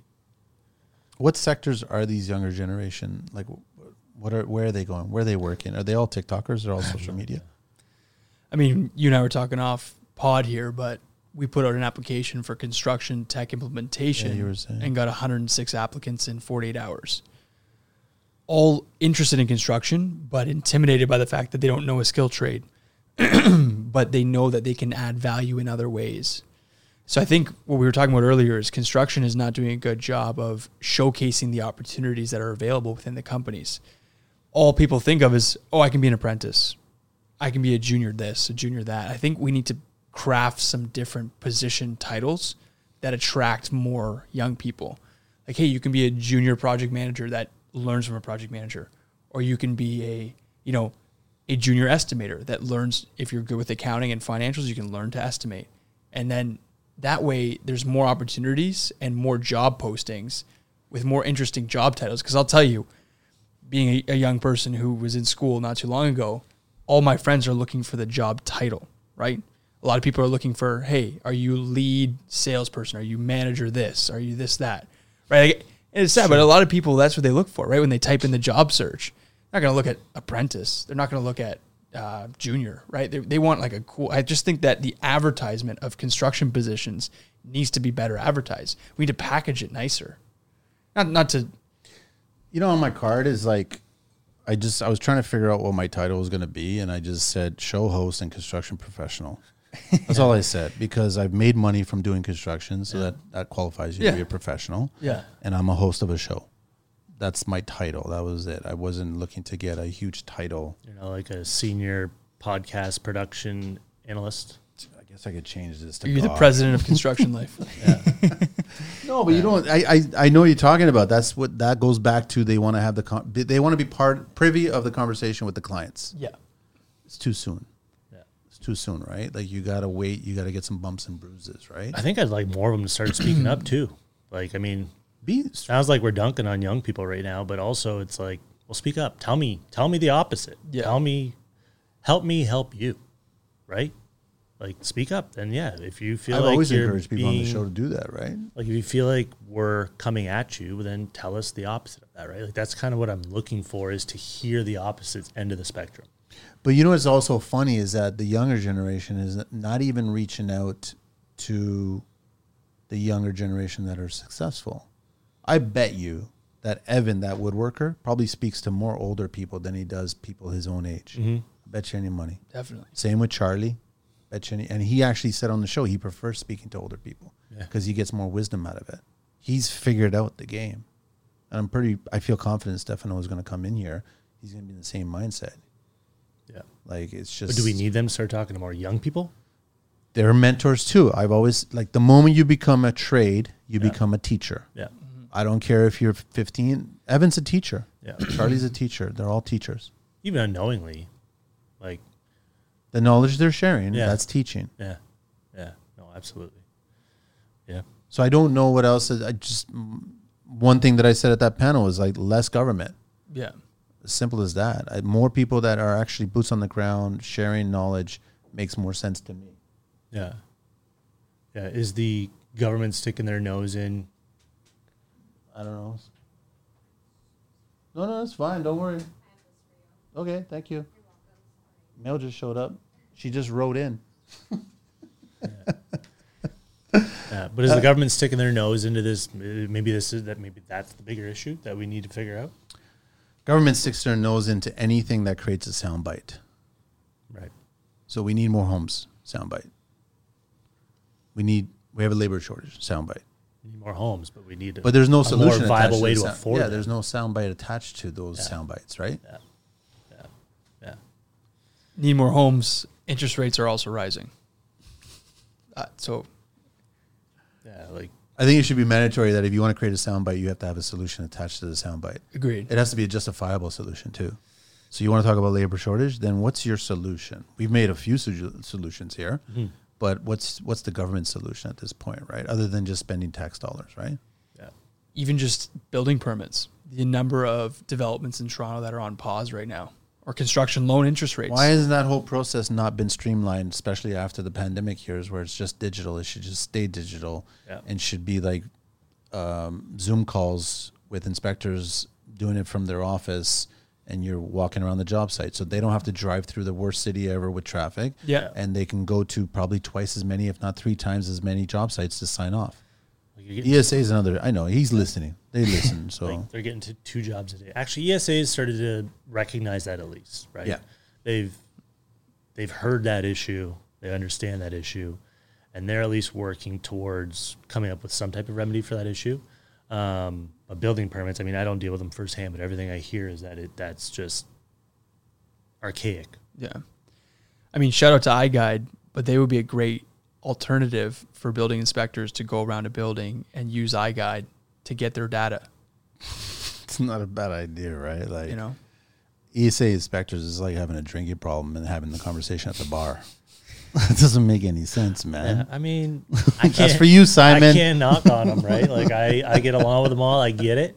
Um, I can knock on them. But yeah, yeah, yeah. I mean, that's something like that's going to have to happen eventually if they want building to happen at the pace that they Well, want. it, it would speed up if iGuide actually partnered with the city or partnered with OBC, yeah, and yeah, it would do really well. yeah, It makes a lot of sense to me, right? Just start streamlining a lot of stuff. I mean, makes sense to us though because we're construction people, Yes, right? we see where the faults are Yeah. and where there's possible efficiencies. Yeah. So let's just contribute to it, right? absolutely. What time? I don't have the clock. So what time is it? almost 150. One fifty. Shit. Okay, we got to wrap it up. Okay, it's been great, Manny. no, no, Um, this has been good. This has been. How about some been- calls to action for young people? I think, like you said, I don't know if it was earlier or the other Yeah. show. I think young trades should tell themselves every day they're going to DM somebody Yeah. and contact, and just at first compliment the respectful work that they presented, Yeah. not the Kardashian construction. Yeah, the sexy looking panel, the sexy looking trap seal primer, shit like that. Things that will stimulate a conversation with that person that you're reaching out to. yeah, So just compliment them and mm-hmm. then let that person get back at you and go, thank you so much. And do you want to know a little bit more about this panel? Like, just start. I guarantee you they'll come back with a question Yeah. and that'll start a conversation. Now you're just speaking to someone that's a complete stranger and do that five times a day and do that five times a week. Mm-hmm. I mean, I'm part of a few young entrepreneurial forums, and they're invite only forums that you get accepted to, but then you can post discussion panels and people can comment on those forums. The construction life could be a potential forum, and I know I would sign up for it Yeah, for sure. to answer and respond and connect with other people. We just tested. We're going to test it again. So phone ins. I want to start doing phone Yeah. ins, oh, live Oh, yeah. phone ins, right? So I want to mess around with that because I think they'll be a little more engaged that way instead of Yeah. being nervous about trying to be in the seat here. They could be on a phone on the other line there calling us, right? Asking a question of somebody that's in the studio, Yeah. right? No, I so think if I bring the right person in, right? yeah. You've set up the, the the proper network Yeah. to make change. I think, Yeah. and I appreciate that. Yeah. Thank you, man. Yeah. Well, it's been a long haul, right? So I'm not done yet. Nope, Don't No. put me out the pasture just yet, man. nope. All right, David and Keith. Uh, who wants to go? Uh, Scelta. Okay. www.scelta.app and 226-387-6758 and DM at scelta.ca and scelta.app and then on LinkedIn and then Keith Young, Young Electrical Services, www.youngelectricalservicesltd.ca. Keith at Young Electrical Services. No, Young Keith Electric. at youngelectricltd.ca. Why didn't you add the services on the email? It's too long. Street, yeah, it's throwing me off. That's why. Keith at youngelectricltd.ca and then on Instagram, Young Electric underscore, and on LinkedIn and also the YouTube channel, Young Electric. How many videos you got on there? Uh, how many how, How many, many videos, videos? we got? Five. Yeah, yeah. It's young, um, It's young. literally and figuratively. Uh, but no, I'm hoping that becomes an avenue to kind of people to lean on what we're talking about to have that inside look is, is the goal, right? I'm not. I don't want to show you, ooh, look at me, I'm doing cool jobs. I want to show you that, yeah, I am doing you cool can do jobs. that. I want to show you that, Yeah, but you also I want to show you what's the backside. Do cool job inside. Yeah. Fridays or something like that. So every Friday you show a cool job, but Yeah, the so rest of it you show the truth, right? That's the goal that we're Avery and. I are trying to work towards. yeah. So I like pages like that. I like Yeah. content like that. I don't like Kardashian construction, right? Can't stand it. So thanks, guys. Cool. Thanks, Appreciate it. Manny. Thank you, man. We're out of appreciate it. here.